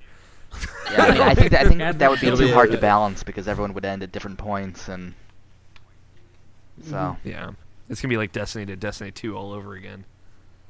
It'll be like uh, I will say though that um, I think a part that I'm actually excited for is from what we saw from the trailer, like the wild changes they've made to that entire um, like Cross Drag scene. cross dressing scene. Yeah, the cro- the cross dressing entire like setup and scenario look totally different. yeah. The And I'm Honeybee Inn very interested to is see how crazy now. It looks very good. Also, Mm-hmm. it looks like this man's gonna show up and make me look beautiful, and I'm here for it. I When he's like, "Beauty isn't about gen," it's like, "Oh my gosh, this is not what the game was like before." No, Yeah. who's It's this way dude? more open minded. Who's this dude just dressing Cloud up, making him look beautiful? There's some, like, uh, okay. Cloud doesn't even know what's happening. He's just like, all right, I guess. There's some like language choices too in uh, the original games that uh, I'm oh yeah, really. there's a lot. There's a lot of verbiage that's gonna have to be updated. well, yeah, like the, I saw a screenshot the other day, and I'm not gonna say the word because I don't say the word, but Tifa used the R word, um, and I was just like, "What the fuck?" I forgot that she said that. Um, yeah. It was a different time. The '90s was It a was the time. queen was a isn't wild as, uh, time. infallible, huh? but uh yeah no and just Forgive and forget, even you the know. way that Cid and Shera kind of interact is obviously like that's a that's a huge thing. And like i think Yeah, that we can the huge still i don't necessarily think that like we can't show the fact that like Cid is kind of a misogynist like asshole at times because like that's just kind of Totally. erasing the type of person he is. But there's like a way that we could probably do it that doesn't like glamorize how he kind of goes about talking to her um And he Oh, for sure. and like I emphasize never the thought growth it was. that he. I never through. thought it was glamorized to begin with. I always thought Cid was like a major, like I guess a major it's not douchebag. glamorized, but like it's disregarded. You know what I mean? Like it's like Yeah. it it happens People and ignore like it. it's like oh, but Cid's like a cool guy and he's like he's kind of known as being one of like the really cool characters and he's a really strong fighter. So like all of these things kind of make up for that and it's never addressed the fact that he kind of grows and changes as a person or where he came from is like a bad place.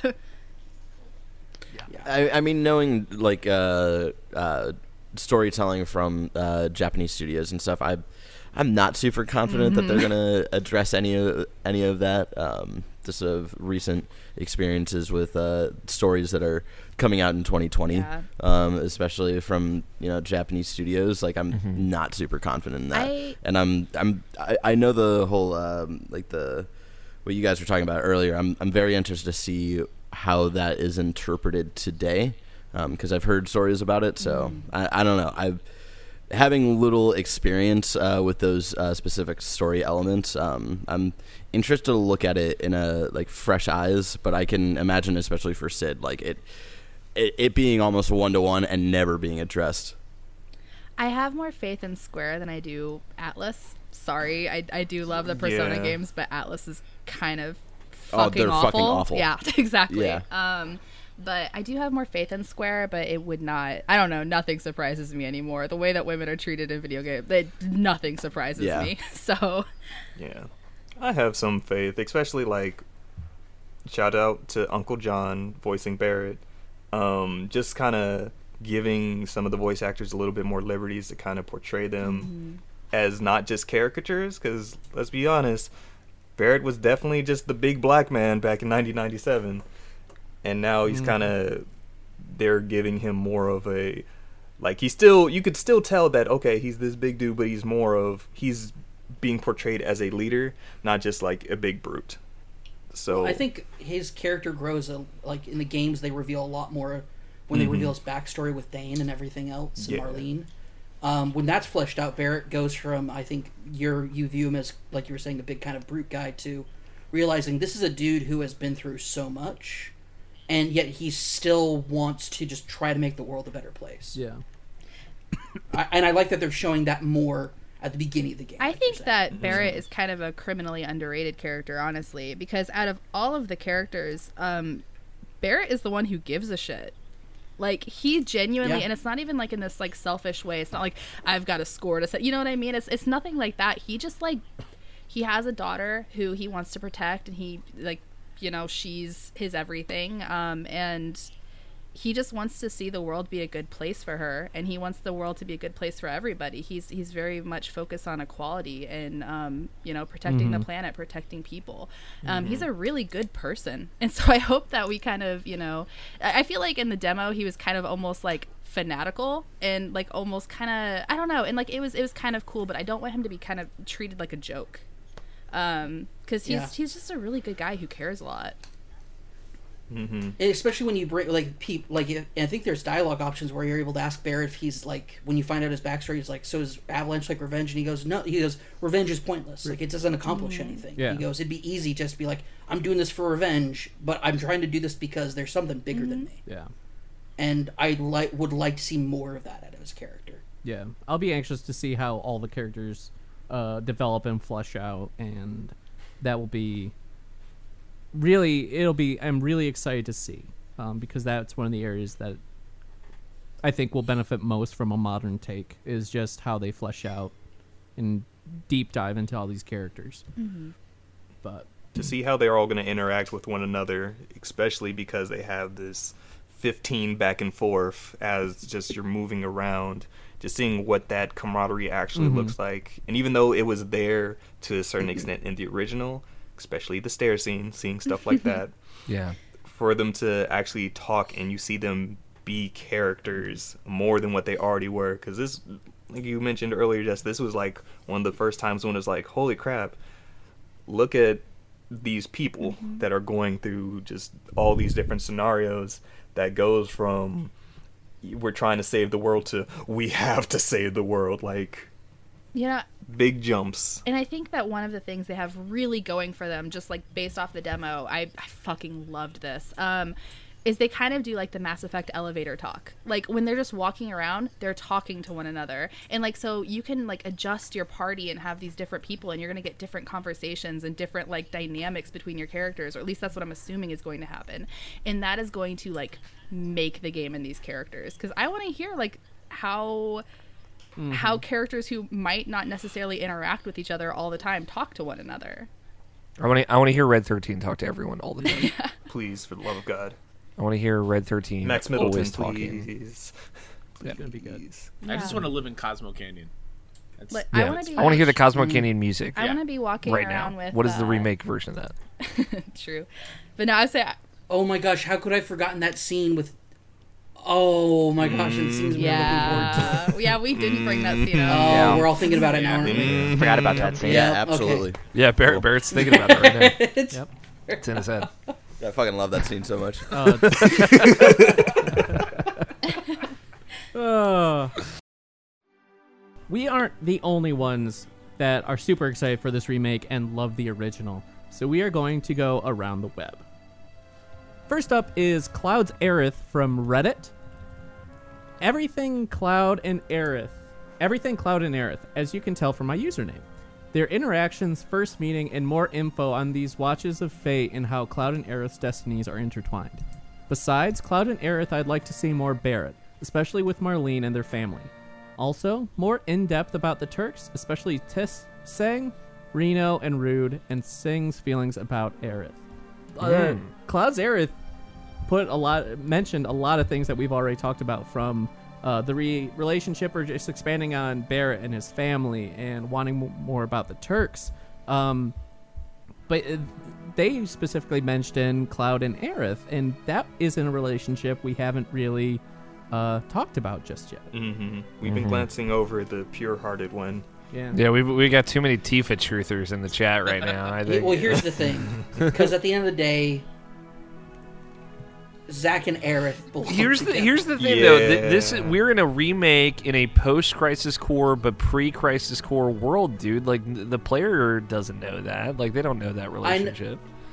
and that, that's the thing. Like you, there's so much about Aerith's relationship with Cloud that is so impacted by this invisible specter that you don't even know is there, mm-hmm. and it's just sorry. I'm tr- getting treading into spoiler territory, but Remember, use There's Batman s- characters. yeah. Use Batman. Batman characters. Um, so like, you know, T- for sure, Catwoman is who Cloud belongs with, but there's those shadows of these moments with Ra's al Ghul. I was with, like, not- yo, with Talia, Talia al Ghul that are just like really important moments, but at the end of the day, like they don't belong together. yeah, I'm, I'm curious Talia to see. opens up Batman.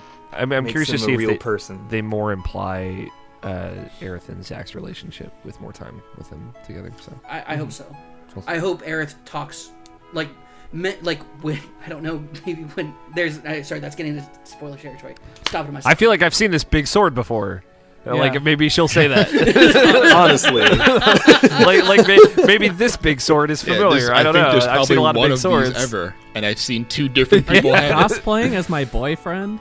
Yeah, do you know a guy named Zack who I dated? Like, let's You're talk like, about. you're like it. the same height. spiky You're wearing the same clothes. Can can we talk about the love of my life? yeah, your hair is kind of spiky too. You know what? You have those hmm. same weird like metal rivets in your shoulder pad. What's up with that? Do you know a man named Angeal? no. Oh, okay. Sorry, you, you don't need God, to. You don't need to- Genesis, baby. yeah, you know a guy named Gen- my homie Genesis.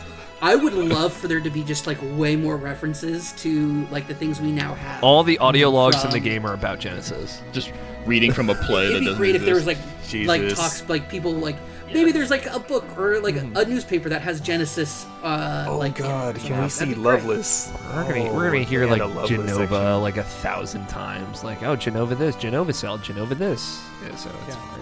We'll Yeah, I it. mean, I wouldn't mind if Uh, they weaved some like Crisis Core, like Durgis, like not like gameplay, but like story elements that they touched on and put it into this to make it like a more complete story. For yeah, sure. man. There's some, Bring back uh, the slot machines to level up and do anything. Oh, okay. M- maybe not. Yeah, maybe not.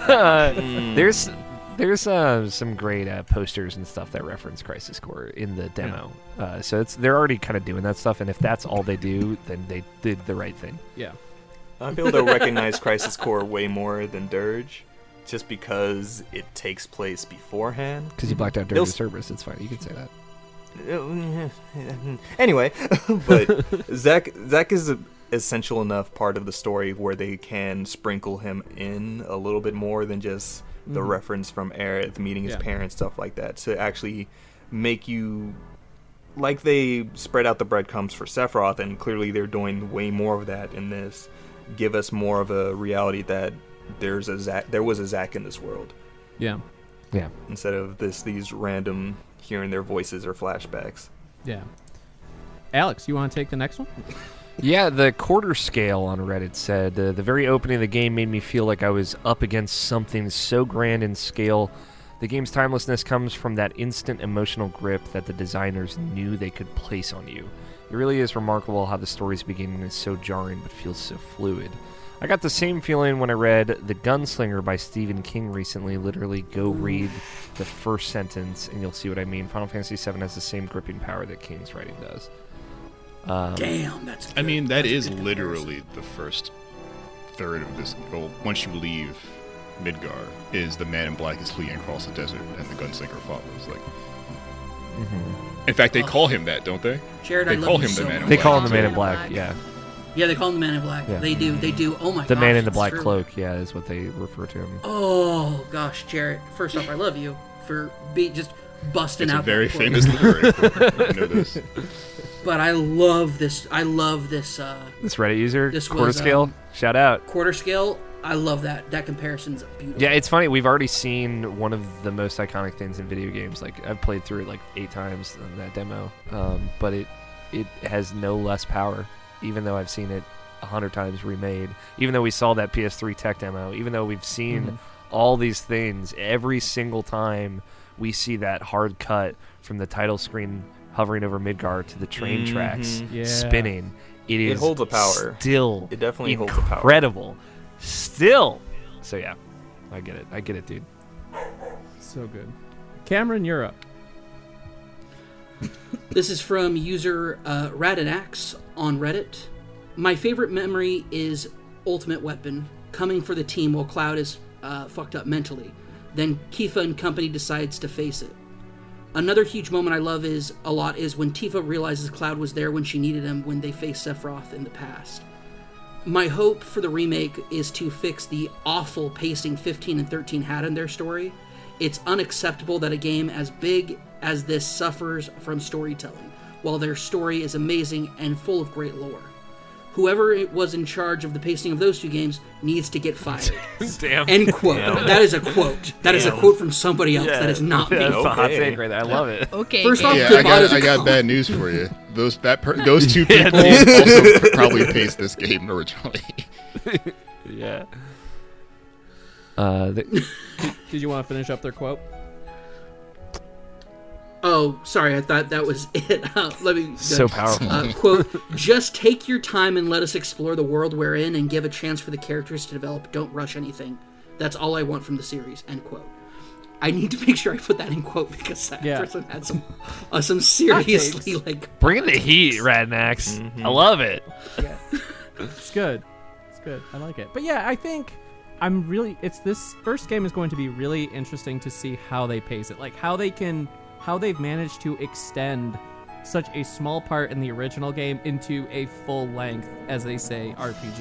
It's going to be very telling, I think, how we can how the rest of this remake series will will will be. Right. For Have them they to said how long- small title? They they Yeah. Have they said how long the, the game is? A full length Yeah, they Final haven't Fantasy put, like, an game. hour I think they're length on it. saying anywhere between. Yeah, 20 I think I've seen somewhere estimation. like yeah, something twenty Yeah, to I mean, I think hours. that's probably the Go. biggest concern. Is you know, the original game was pretty tight in you how you do this, then you go here, then you go here, and now they're stretching out um, the Midgar area with you know some side quests and all that all this other stuff that they really haven't shown off too much. So I I think that's probably the major concern is how are they gonna you know make that fill, Fill that time and make it make it feel satisfying and like not make it feel like it's dragging Yeah. on too much. Yeah. how much filler, how much killer. I feel like pacing is a rough one, especially for people who have expectations. Like I'm actually, I'm pretty glad Barrett will get to play this game without having an expectation built from playing this game previously. Yeah, and, and that was like the the main reason I, I like didn't want to go back, especially with the remake being announced. Was I, I didn't want to constantly compare the two. Like maybe once I. Maybe once I play the remake, I'll go back and That- play the, that's the Midgar way to section do it, of the original. That's the way Um, to do it. I yeah. Yeah. I really Yeah. don't want to play a game I've played already. I there's nothing Yeah. about the first game I really need to see in the second, if I'm being honest, or in this remake. I Yeah. I want them to tell me what's important, and I want them to do Yeah. that well. Like it's up to them to decide the like I think the problem with expecting a good pacing, especially with a game that you have so many good memories on, is you want things to happen in a particular way, in a particular order, at a particular time. And if that doesn't mm-hmm. happen, that might affect your opinion of how it's being paced. And honestly, if they want me to just hang out with Jessie for ten hours in Sector Five before the plate falls, then I want to do that too. If they want to make that important, like it's yeah. Honestly, scrap the game. Yeah, really. Jessie. Jessie Dayton Simulator. Let's get it going. Dayton. Only Monica. Yeah. Good stuff. Stealth, you want to take the next one? Sure, this is from CNuts1 on Reddit. Um, Red 13 Nanaki learning the truth of his father Seto always stuck with me as one of the most memorable moments in the whole game. Can't wait to see this scene in the later parts, which we talked about. Yes. Mhm. I, I feel like that um that shot of the the stone creature on the cliff face with the tear running down its cheek, like that's so Final Fantasy. VII. Like that's as iconic as like the shot of Yeah. Midgar to me. Like straight up, Mhm. like that is it has the same weight for me. Yeah, that's that's one I'm everything everything Cosmo Canyon. I like it. Yeah. Uh, Budenhogen. Wolfcat I forget- is it Bokenhagen? Bugenhagen. Bugenhagen. I want to see like, him with no legs, just floating. Yeah, is he floating Oh, around? that's gonna is he gonna have like a little like floating wheelchair or something? Maybe like Show us the Planetabatory. yeah, the planetarium thing. Like I want to see all of that. Oh, that music! I can't Yeah. stop thinking about I it, you guys. Dog that- cat with daddy issues. Let's that go. That shot is one of the Dun, end dun, disc dun, dun, scenes. Dun. I mean, like that's how iconic that is. Like I think at the end of disc Yeah. two. That's that's the scene maybe. in in the um I remember now in the strategy guide for Final Fantasy VII. I don't know if you guys had it. It might have been the Prima Oh, one I had or the it. Brady I Games had one. it. There there is a full page shot of that shot of of right, of Seto uh, in stone at, at the top of the cliff. And so he's just pulling out his duel disk, ready to throw down the blue eyes white dragon. yeah. And that, Get your- that- get that's your a good Seto Card shot. trading nerd shit out of my Final Fantasy podcast. Nah, like uh, put put more of that in. yeah. I'd be fucking down. I'd waste I'd waste hours and hours on that Yeah. shit. How many 200 pieces of. Exodia are in that cave, dude? That's what I just want to know. I spent 200 hours in uh in Witcher 3. I spent 100 of those hours in Gwent. I'm fucking down for that. Dude, you ready for triple Let's go. triad? Let me tell No. you. You're Triple triple triad triad, it. Triple Triad's so good. Triple triad. The Final Fantasy really card fun. game is a love it or hate it type thing. Um, so, Kyle, you want to take the next one? Sure. Uh, Athan86 on Reddit writes, Knights of the Round, but I'm guessing it won't be in the first game. None of my friends knew what I was talking about. I saw it in a magazine and ended up ended up buying the guide. So when my friend let me borrow his copy, I was able to get it. My friend Corey had a pet monkey, and I used to go over and play with him while we watched him play Final Fantasy What? VII. I stopped coming over. Okay. it's really All right. uh, wow, what a life. Shout out to Corey. Um, wow. I, Corey, dude. I stopped coming over when he got to the last disc. After he beat it, I spent the next month playing that game. I love Mario. It was my first game. Final Fantasy VII was my first favorite game that I couldn't stop playing. It blew my little mind. Also, Nice. being I just want to know, like, also probably Yeah. blew your mind. Shout out I have to questions Corey and about the monkey, dude. right? I have questions about the monkey. We first. knew RPGU got the best comments on Irrational Passions. thing- We also knew it got the only comments on Irrational Passions, but I didn't know that they were of this level. They're I just want to know where the, the monkey played in. Like, there's obviously, it's just you, they they could have just left it at my friend Corey, but Yeah. this monkey They had to Was include No, the story. some exactly sort of what I was connection gonna between the monkey. The monkey's name was Vincent, and he could turn into monsters. I'll tell you something. Like you know how much that like those memories are impactful that he has to mention. the monkey. Corey had a monkey. Yeah, Corey, my friend with Final Fantasy VII, and a monkey. I just, I just want to imagine that's how he introduced him, like at college parties or something. Oh, and hey guys, this is my friend Corey. He has a pet monkey. Oh, Corey, you're the monkey guy. and Final I think he's- that's an and he's- important fact. And he's like, Athan eighty six. Mm-hmm. My monkey died like six years ago. Stop bringing up but he the only kid's refers to him traumatic as his username. Well, we know Corey's name. We don't know. Athan 86 is like, why do they keep talking about the fucking. Mo- I want them to talk about Knights of the Round Table. Final Like, what are Fantasy Seven stuff. Knights of the Round's cool, right? You don't, it yeah. makes sense. Athan eighty six. You don't just tell us your friend Corey has a monkey and not expect us to talk about a monkey. Yeah. It's this is incredibly Knights important. of the Round is cool. it's a great summon. It's really hard to get. There you Yeah. It's why do you why do you have to breed all these damn chocobos? to get Breathe them dumb damn summon? chocobos. God. to the point where you just start naming them after like just like random combinations of letters because you're not paying attention because it's another dumb. It's another dumb chocobo rodent to throw in the barn. Yeah, I got Yeah. it. At some point, you have like in this winter, you're gonna have to start euthanizing all those extra Yeah. chocobos. Yeah, we're gonna start Yeah. eating these Red- So back to the monkey. Yeah, back to the monkey. Uh, The, monk- Jer- the monkey's So name what do you was guys think Corey's monkey's deal was? Like, was what kind of monkey? He loved was it? Was it, chocobos, uh, man. Like it was probably like a little chimp. Clearly he was enamored with Final Fantasy VII as well. I like to imagine the monkey was holding the guide while they were playing. No wait, the, the, the monkey's the monkey's name was Prompto, and it like comes full circle. Oh, hell yeah. Comes full circle.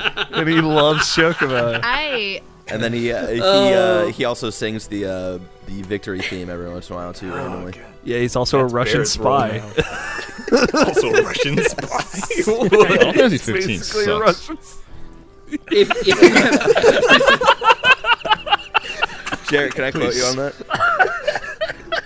I like As to. someone who platinum 15, You're not wrong. You're not wrong. I love 15. So here's the thing. I like to though. imagine uh, the monkey just losing its shit, like when Corey wasn't playing the right way. Yeah. Just like jumping all over, throwing poo at him. Or at Use the, two cut materia, Corey. What are you doing? You worked so hard to get it. You went on the Come on, dumb man. I, I'd sunken like to think the submarine. monkey was like hanging off of the like the RC TV that they had, where Yeah. he was like pointing on the screen where they needed to go and showing them in the guide and stuff. Pointing And at this And the they're like is where too young and Vincent stupid is. to realize it. Get the key. If we read between yeah, the I was lines really excited about though- Final Fantasy VII. I listened to this podcast about it, but they just kept talking about this fucking monkey for 35 minutes. Hey, at least we're uh, reading these comments at the end of the episode, and we didn't have like an hour and a half long of monkey talk. So Yeah, it's true. Yeah, if we if we had gotten this in early, it would have Also, been Yeah. stay tuned Would've forever. Passional Passion's monkey. new limited series, Monkey Talk. monkey talk, monkeying around with the boys. All I heard was monkeys of the round. Now that's all I heard. monkeys of of the the round. round. Yeah. yeah, buddy. Uh, And now instead of like the swelling orchestra music when it plays, it's the DK rap. Square, Yeah, do you hear talking. this? hey man, Here we Implemented. go. we got a we got a year three, until uh, PC comes out, and they'll have mod support, so you can mod that in. Oh god. Yeah, Instead we're of ma- one winged this is happening. do the DK rap. The Jenova The music is ass just song. the Yep. DK rap. Yeah, but All the different Jenova type monsters. It's different. It's the different apes from Donkey Kong 64. All right, let's Great. please move on. yeah, Jarrett, you're up. From Brian the Lion 89. Uh, Finally getting that golden chocobo after resetting my PS1 over and over. It was the most beautiful mac and cheese colored goal I've ever seen. I'm very excited to spend all my time at the Gold Saucer and seeing that they did, or seeing what they did with the sub game as well as the boxing game. Wow, the Oh sub yeah, the game. box, the a- terrible boxing game. all those games Oh, sucked, huh? The snowboarding game was alright. There was so the arm wrestling game was the worst thing in the world. Yeah. Did anyone beat the arm wrestling game, like the third difficulty? Hell no. Yeah, I didn't think so. Oh, the third difficulty? No. Or the rock paper scissors wrestling Mhm. game thing that sucked also. Yeah. Let's be honest. The only one good one was like the battle arena, and that one was still hard. Hey, getting Mog, being wingman to Mog was also good. I don't care The what you ballerina was at least fun. Yeah. Like yeah. it was just really it was too difficult. Helping helping Mog lay down that pipe was important. my true. So, God, please out just Dylan. don't. The Golden Saucer is about to be Yeah. a shit show that I'm totally here for. Yeah, I imagine like all the mini games will probably be new, and I'm like, Just or bring at least the mini. Just bring the gold saucer from 14. Just log people into Final Fantasy 14 during that that section. shit. Somehow your Square Enix login screen is going to pop up as soon as you enter. You're just gonna- Golden Saucer. Username People are going to be over your name. confused. Yeah. Final But Fantasy it'll 14 gold saucer will be full of people running around as Cloud. That's all it's going to be. What are these clouds here? What's going on here?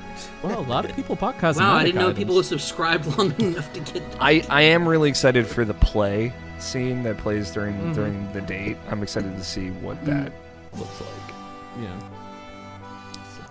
Jess. And fireworks Yeah. are going to look Yes. spectacular. Oh yeah. Jess, you're up. Okay, so I am reading from Uncensored with a 5 instead of an S. uh, the atmosphere and music in Midgar. How scary the bloody scene felt at HQ when I first experienced it. Shout out, Uncensored, you're right. Uh, and the feeling of finally living, living, leaving Midgar uh, in the first Nibelheim flashback. All good. We touched on all those things. We did. All those The things music, though, all y'all- So good. amazing. Yeah. I know we've I've said it like 12 times, but the music in this remake is maybe incredible. Maybe. maybe, just Uh, maybe. It's possible. It's Pending- it, it pending speaks to how timeless the the score of this game is. It's Mhm. just like the, they were ahead of their time then, and they are still ahead of their time now. I think. The music of Final Fantasy VII could be its whole, just entire episode, honestly, of just anything. Yeah, with like nine more people.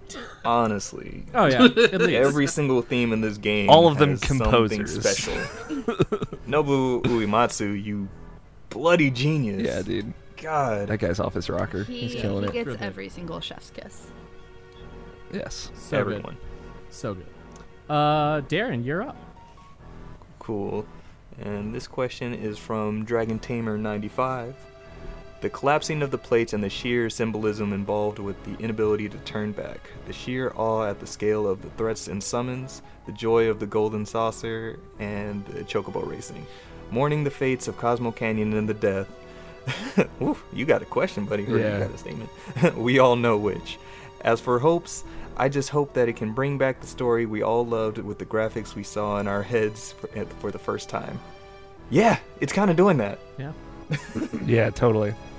These characters look great. The environments that we've seen so far, we're already g- getting to see an expanded Midgar just from hearing their trailers. But there's there's so much we haven't seen yet. Yeah, I hope. Like we don't, we still don't even know yet. Like, are we gonna be able to run around the city streets like to with some level of freedom? Yeah. Maybe like that above the plate, you know. On Can I top do of the hood plate, rat that's shit with my that we- friends in Midgar? oh yeah. I just want to know, dude. Can can Biggs and I roll up on a spot? You know what I mean? Oh, Like, Biggs is ready. Let's go to the upper plate and mess with the rich. Yeah. I mean, Biggs Biggs can roll for yeah, sure. exactly. On his side, but um, All Can I go steal the Leave- gil from the kid on Leave the Biggs stairs of the gun store? Can I still do that? Yeah. Oh yeah. Can I can I find the hidden compartment between that two the kid's two drawers where he saved one ten gil And then take it. and steal it from him?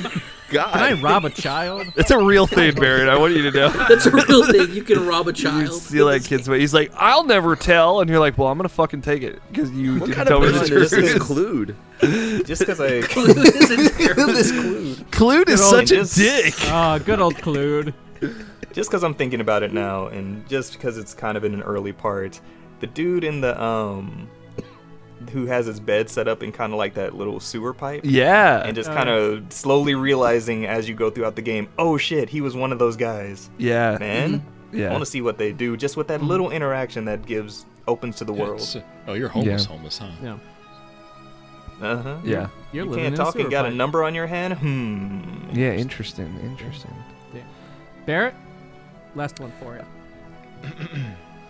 Oh, Jess, we can hear you.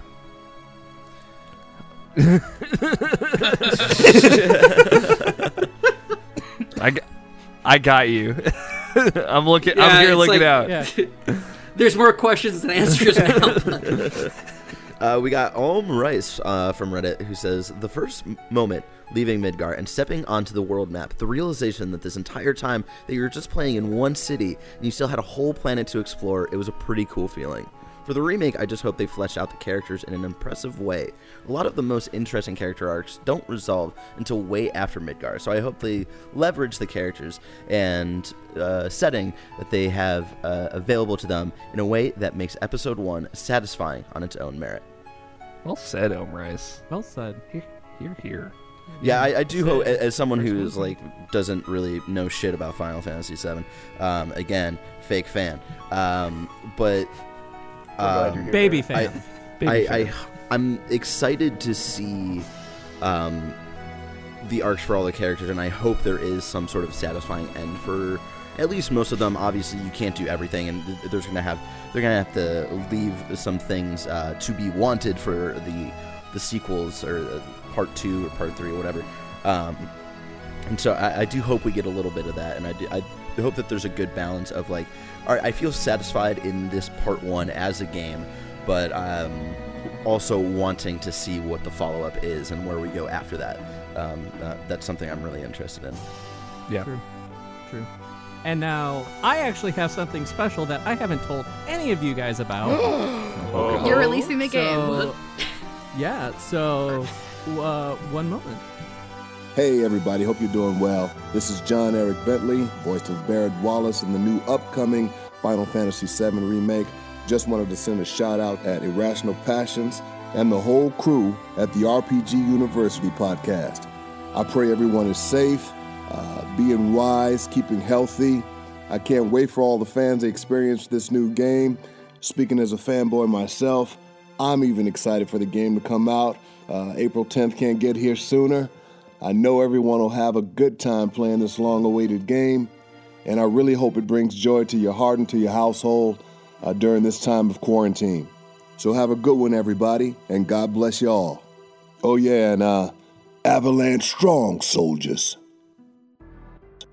Do you forgive him yet, Barrett Hell Jarrett? Yes. God, I love that that man. was There you go. That was really God, I cool. love I that am man so chilling. There you much. go. Jared, do you How much forgive is him? that cameo cost you? I'll take Texting it. Uncle Barrett now. But I don't forgive most of my That's- uncles, that's- so it's fine. It's his family. That's really cool, though. Shout So, out. That was amazing. There you go. I joked that it would be John that he became Barrett, but it became too real. But yes, so John Bentley is an amazing man. Yes, he him is. So much. big thank you, John, once again for uh, helping me out with this. Very much appreciate it. So thank you again for your message. But yeah, Thank you, Barrett. Yeah, You're welcome. Thank you Yeah. also, Barrett. Yeah. Oh shit! I, uh, you meant the other one. yeah. Thank all Barretts. all Barretts, All Barretts. everywhere. Thank you. That is going to do it for this very special episode of RPG University, the Final Fantasy VII special. I want to give a huge thank you to every one of my guests that have joined us today. I'm going to turn it over to them to plug things real quick and let them know where you can find you, and we'll go with from there. Alex, you're up first. Uh, yeah, thank you everybody for showing up. I just want to say thanks too, because this is the most cordial nine-person podcast I've ever been a part of. um, uh, yeah, follow me, uh, Alfighter27 on Twitter. I also host Irrational Passions podcast where we talk about video games. Every Saturday we're live. Every Tuesday the show is up for you to listen to. Uh, last week we talked about Animal Crossing Persona, and you should go listen to it. It was great and it was fun. So go do that. Cool. Cameron? Hey, my name's Cameron. You can follow me on Twitter at RevCabbott. That's R E V C A B B O T T.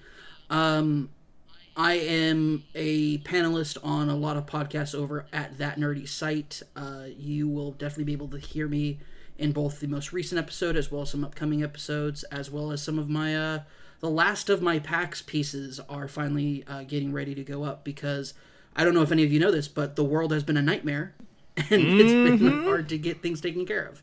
Um, but yeah, so look forward to all of that. If you want to hear more from me, you can always check me out there or just follow me on Twitter. So Cool. Stealth? Yeah, you can uh, follow me on Twitter at Stealth40k, and um, yeah, that's basically it. Cool, cool. Kyle, what about you? Uh, you can find me on Twitter at HooDatNinja73. Uh, if you're into PlayStation, I do a PlayStation weekly show podcast uh, called The Trophy Room at PS Trophy Room on Twitter. Um, I also do a show all about the kind of funny community called Best Friends Talk Funny, which is a one-on-one show where we get I get to showcase why the community is so awesome. Alex O'Neill is on an upcoming episode, so please go give it a listen. It was so fun. it was so thanks for having lovely. Go listen to Uh, it. Jess has also been on the show, so go listen to that. I hope to get everyone on eventually. Um, at BFS Talk Funny on Twitter, and if you're ever in the New York area, if we can still go outside and you know hug each other and hang out in real life, um, hit up kindanyc.com for future community meetups and our other podcasts we do there. Cool stuff. Jarrett? Uh, you can find me on Twitter at Idris Elba. Daddy, yes. Daddy, Um, yes. And follow my work. Basically, just follow all the Doom takes for the past week and a half. Because I've written a bunch of them. Just Google Doom takes on the internet. How about Yeah, that Marauder? Yeah, by the way, fuck that dude. Yeah, fuck that dude for real. Perfect. Jess? Uh, I write for Uppercut, um, which is a games criticism site. Uh, I have a Batman piece that just came out today. So, yeah. Bum. So, if you like Batman and hearing me be all emotional, because that's the only two things I know how to do. Uh, talk about Batman and be emotional. Uh, you can check that out. I also have a piece on Animal Crossing coming. I have two pieces on Persona 5 coming. Um, a lot of stuff in the works. Uh, if you want to follow me on Twitter, because that's where I share everything I do, it's at Jessacogs. J E S S A C O G S. Good stuff. Darren? You can find me anywhere at XX Shadow Okami XX for my own personal tweets where I talk about Monster Hunter consistently because it's amazing. And also, I host a Bay Area based podcast, Rusty Rupees, with three of my friends where we yell at each other and just cuss at each other a lot, but also have a good time. Um, Hell yeah. Our local. Our local Barrett voice actor, John Bentley, was actually one of our guests a little bit before PAX, and he's amazing. Please check that episode out because we were super proud of it. He's an amazing man, and also we just got many life lessons. Check that out. So, Nice. Rusty Rupees. You can follow us, Rusty Rupees, with two Y's on Twitter because Twitter's some hoes, and I lost the original account. So, yeah. There you go. And Barrett, what about you? Uh, you can find me over on Twitter at SadBoyBarrett. Um, we're in the the quarantine, so I've been working from home from Kind of Funny. Still working for Kind of Funny, but uh, less on the, the shows and whatnot. But uh, if you want to follow them, you can follow them at Kind of Funny Vids on Twitter. We talk about video games, uh, comic books, movies, etc., etc. All things entertainment. Uh, if you wanted uh, more of me, though, you can also follow me on Twitch.com, uh, Twitch.tv slash SadBoyBarrett, where I've been streaming a lot lately because of the quarantines, um, which has been fun. I may or may not be streaming a specific RPG game soon that maybe I can't say uh, what it is because there's a streaming bar- embargo right now, but maybe or maybe not. Who knows? Stay tuned. Who knows? Ooh, the mystery. The mystery. Once more, thank you everyone for taking a little time out of your Sunday to come nerd out with me about this fantastic game and the future of these fantastic games. The hype is real. Thank you. dude. Thank you for having The us, Scott. It's, Hype it's is palpable. Yeah, Thank, thank you you. for having Thank us. you. It's fun. This Oh. is very fun. It was. It was a it was a great time. But thank you to those of you that have stayed and listened to the end. You've returned light to the crystals and unlocked a new job class. Be sure to rate and review us on your preferred podcast service, as each rating you and review you leave will cause a leaf on the mana tree to bloom, restoring the balance and helping save the world. Plus, I just really appreciate it. If you have an RPG you would like us to talk about, tweet at IrrationalPod with the hashtag RPGU with what game you would like to see us talk about, or if you'd like to be a guest. Thank you, everyone, for listening, for sending in all your fantastic, fantastic quotes and favorite memories. There's a bunch that we weren't able to get to, but I will, in the show notes, I will leave a link to all the subreddits where you can leave your own memories. So. One last shout out to Corey's monkey, dude. One last Yeah. Shout out. just To that love you, special Corey. special dude. Dude, Corey, where's your Yeah. monkey, man? Ex- ex- The real Real MVP. MVP. expect a new uh, part of RPGU updates on Corey's Monkey Monkey Wash. We'll call it. Uh, Yeah. So look forward to that. But thank you one and all again. Stay safe, stay healthy, and until next time, everybody. Class.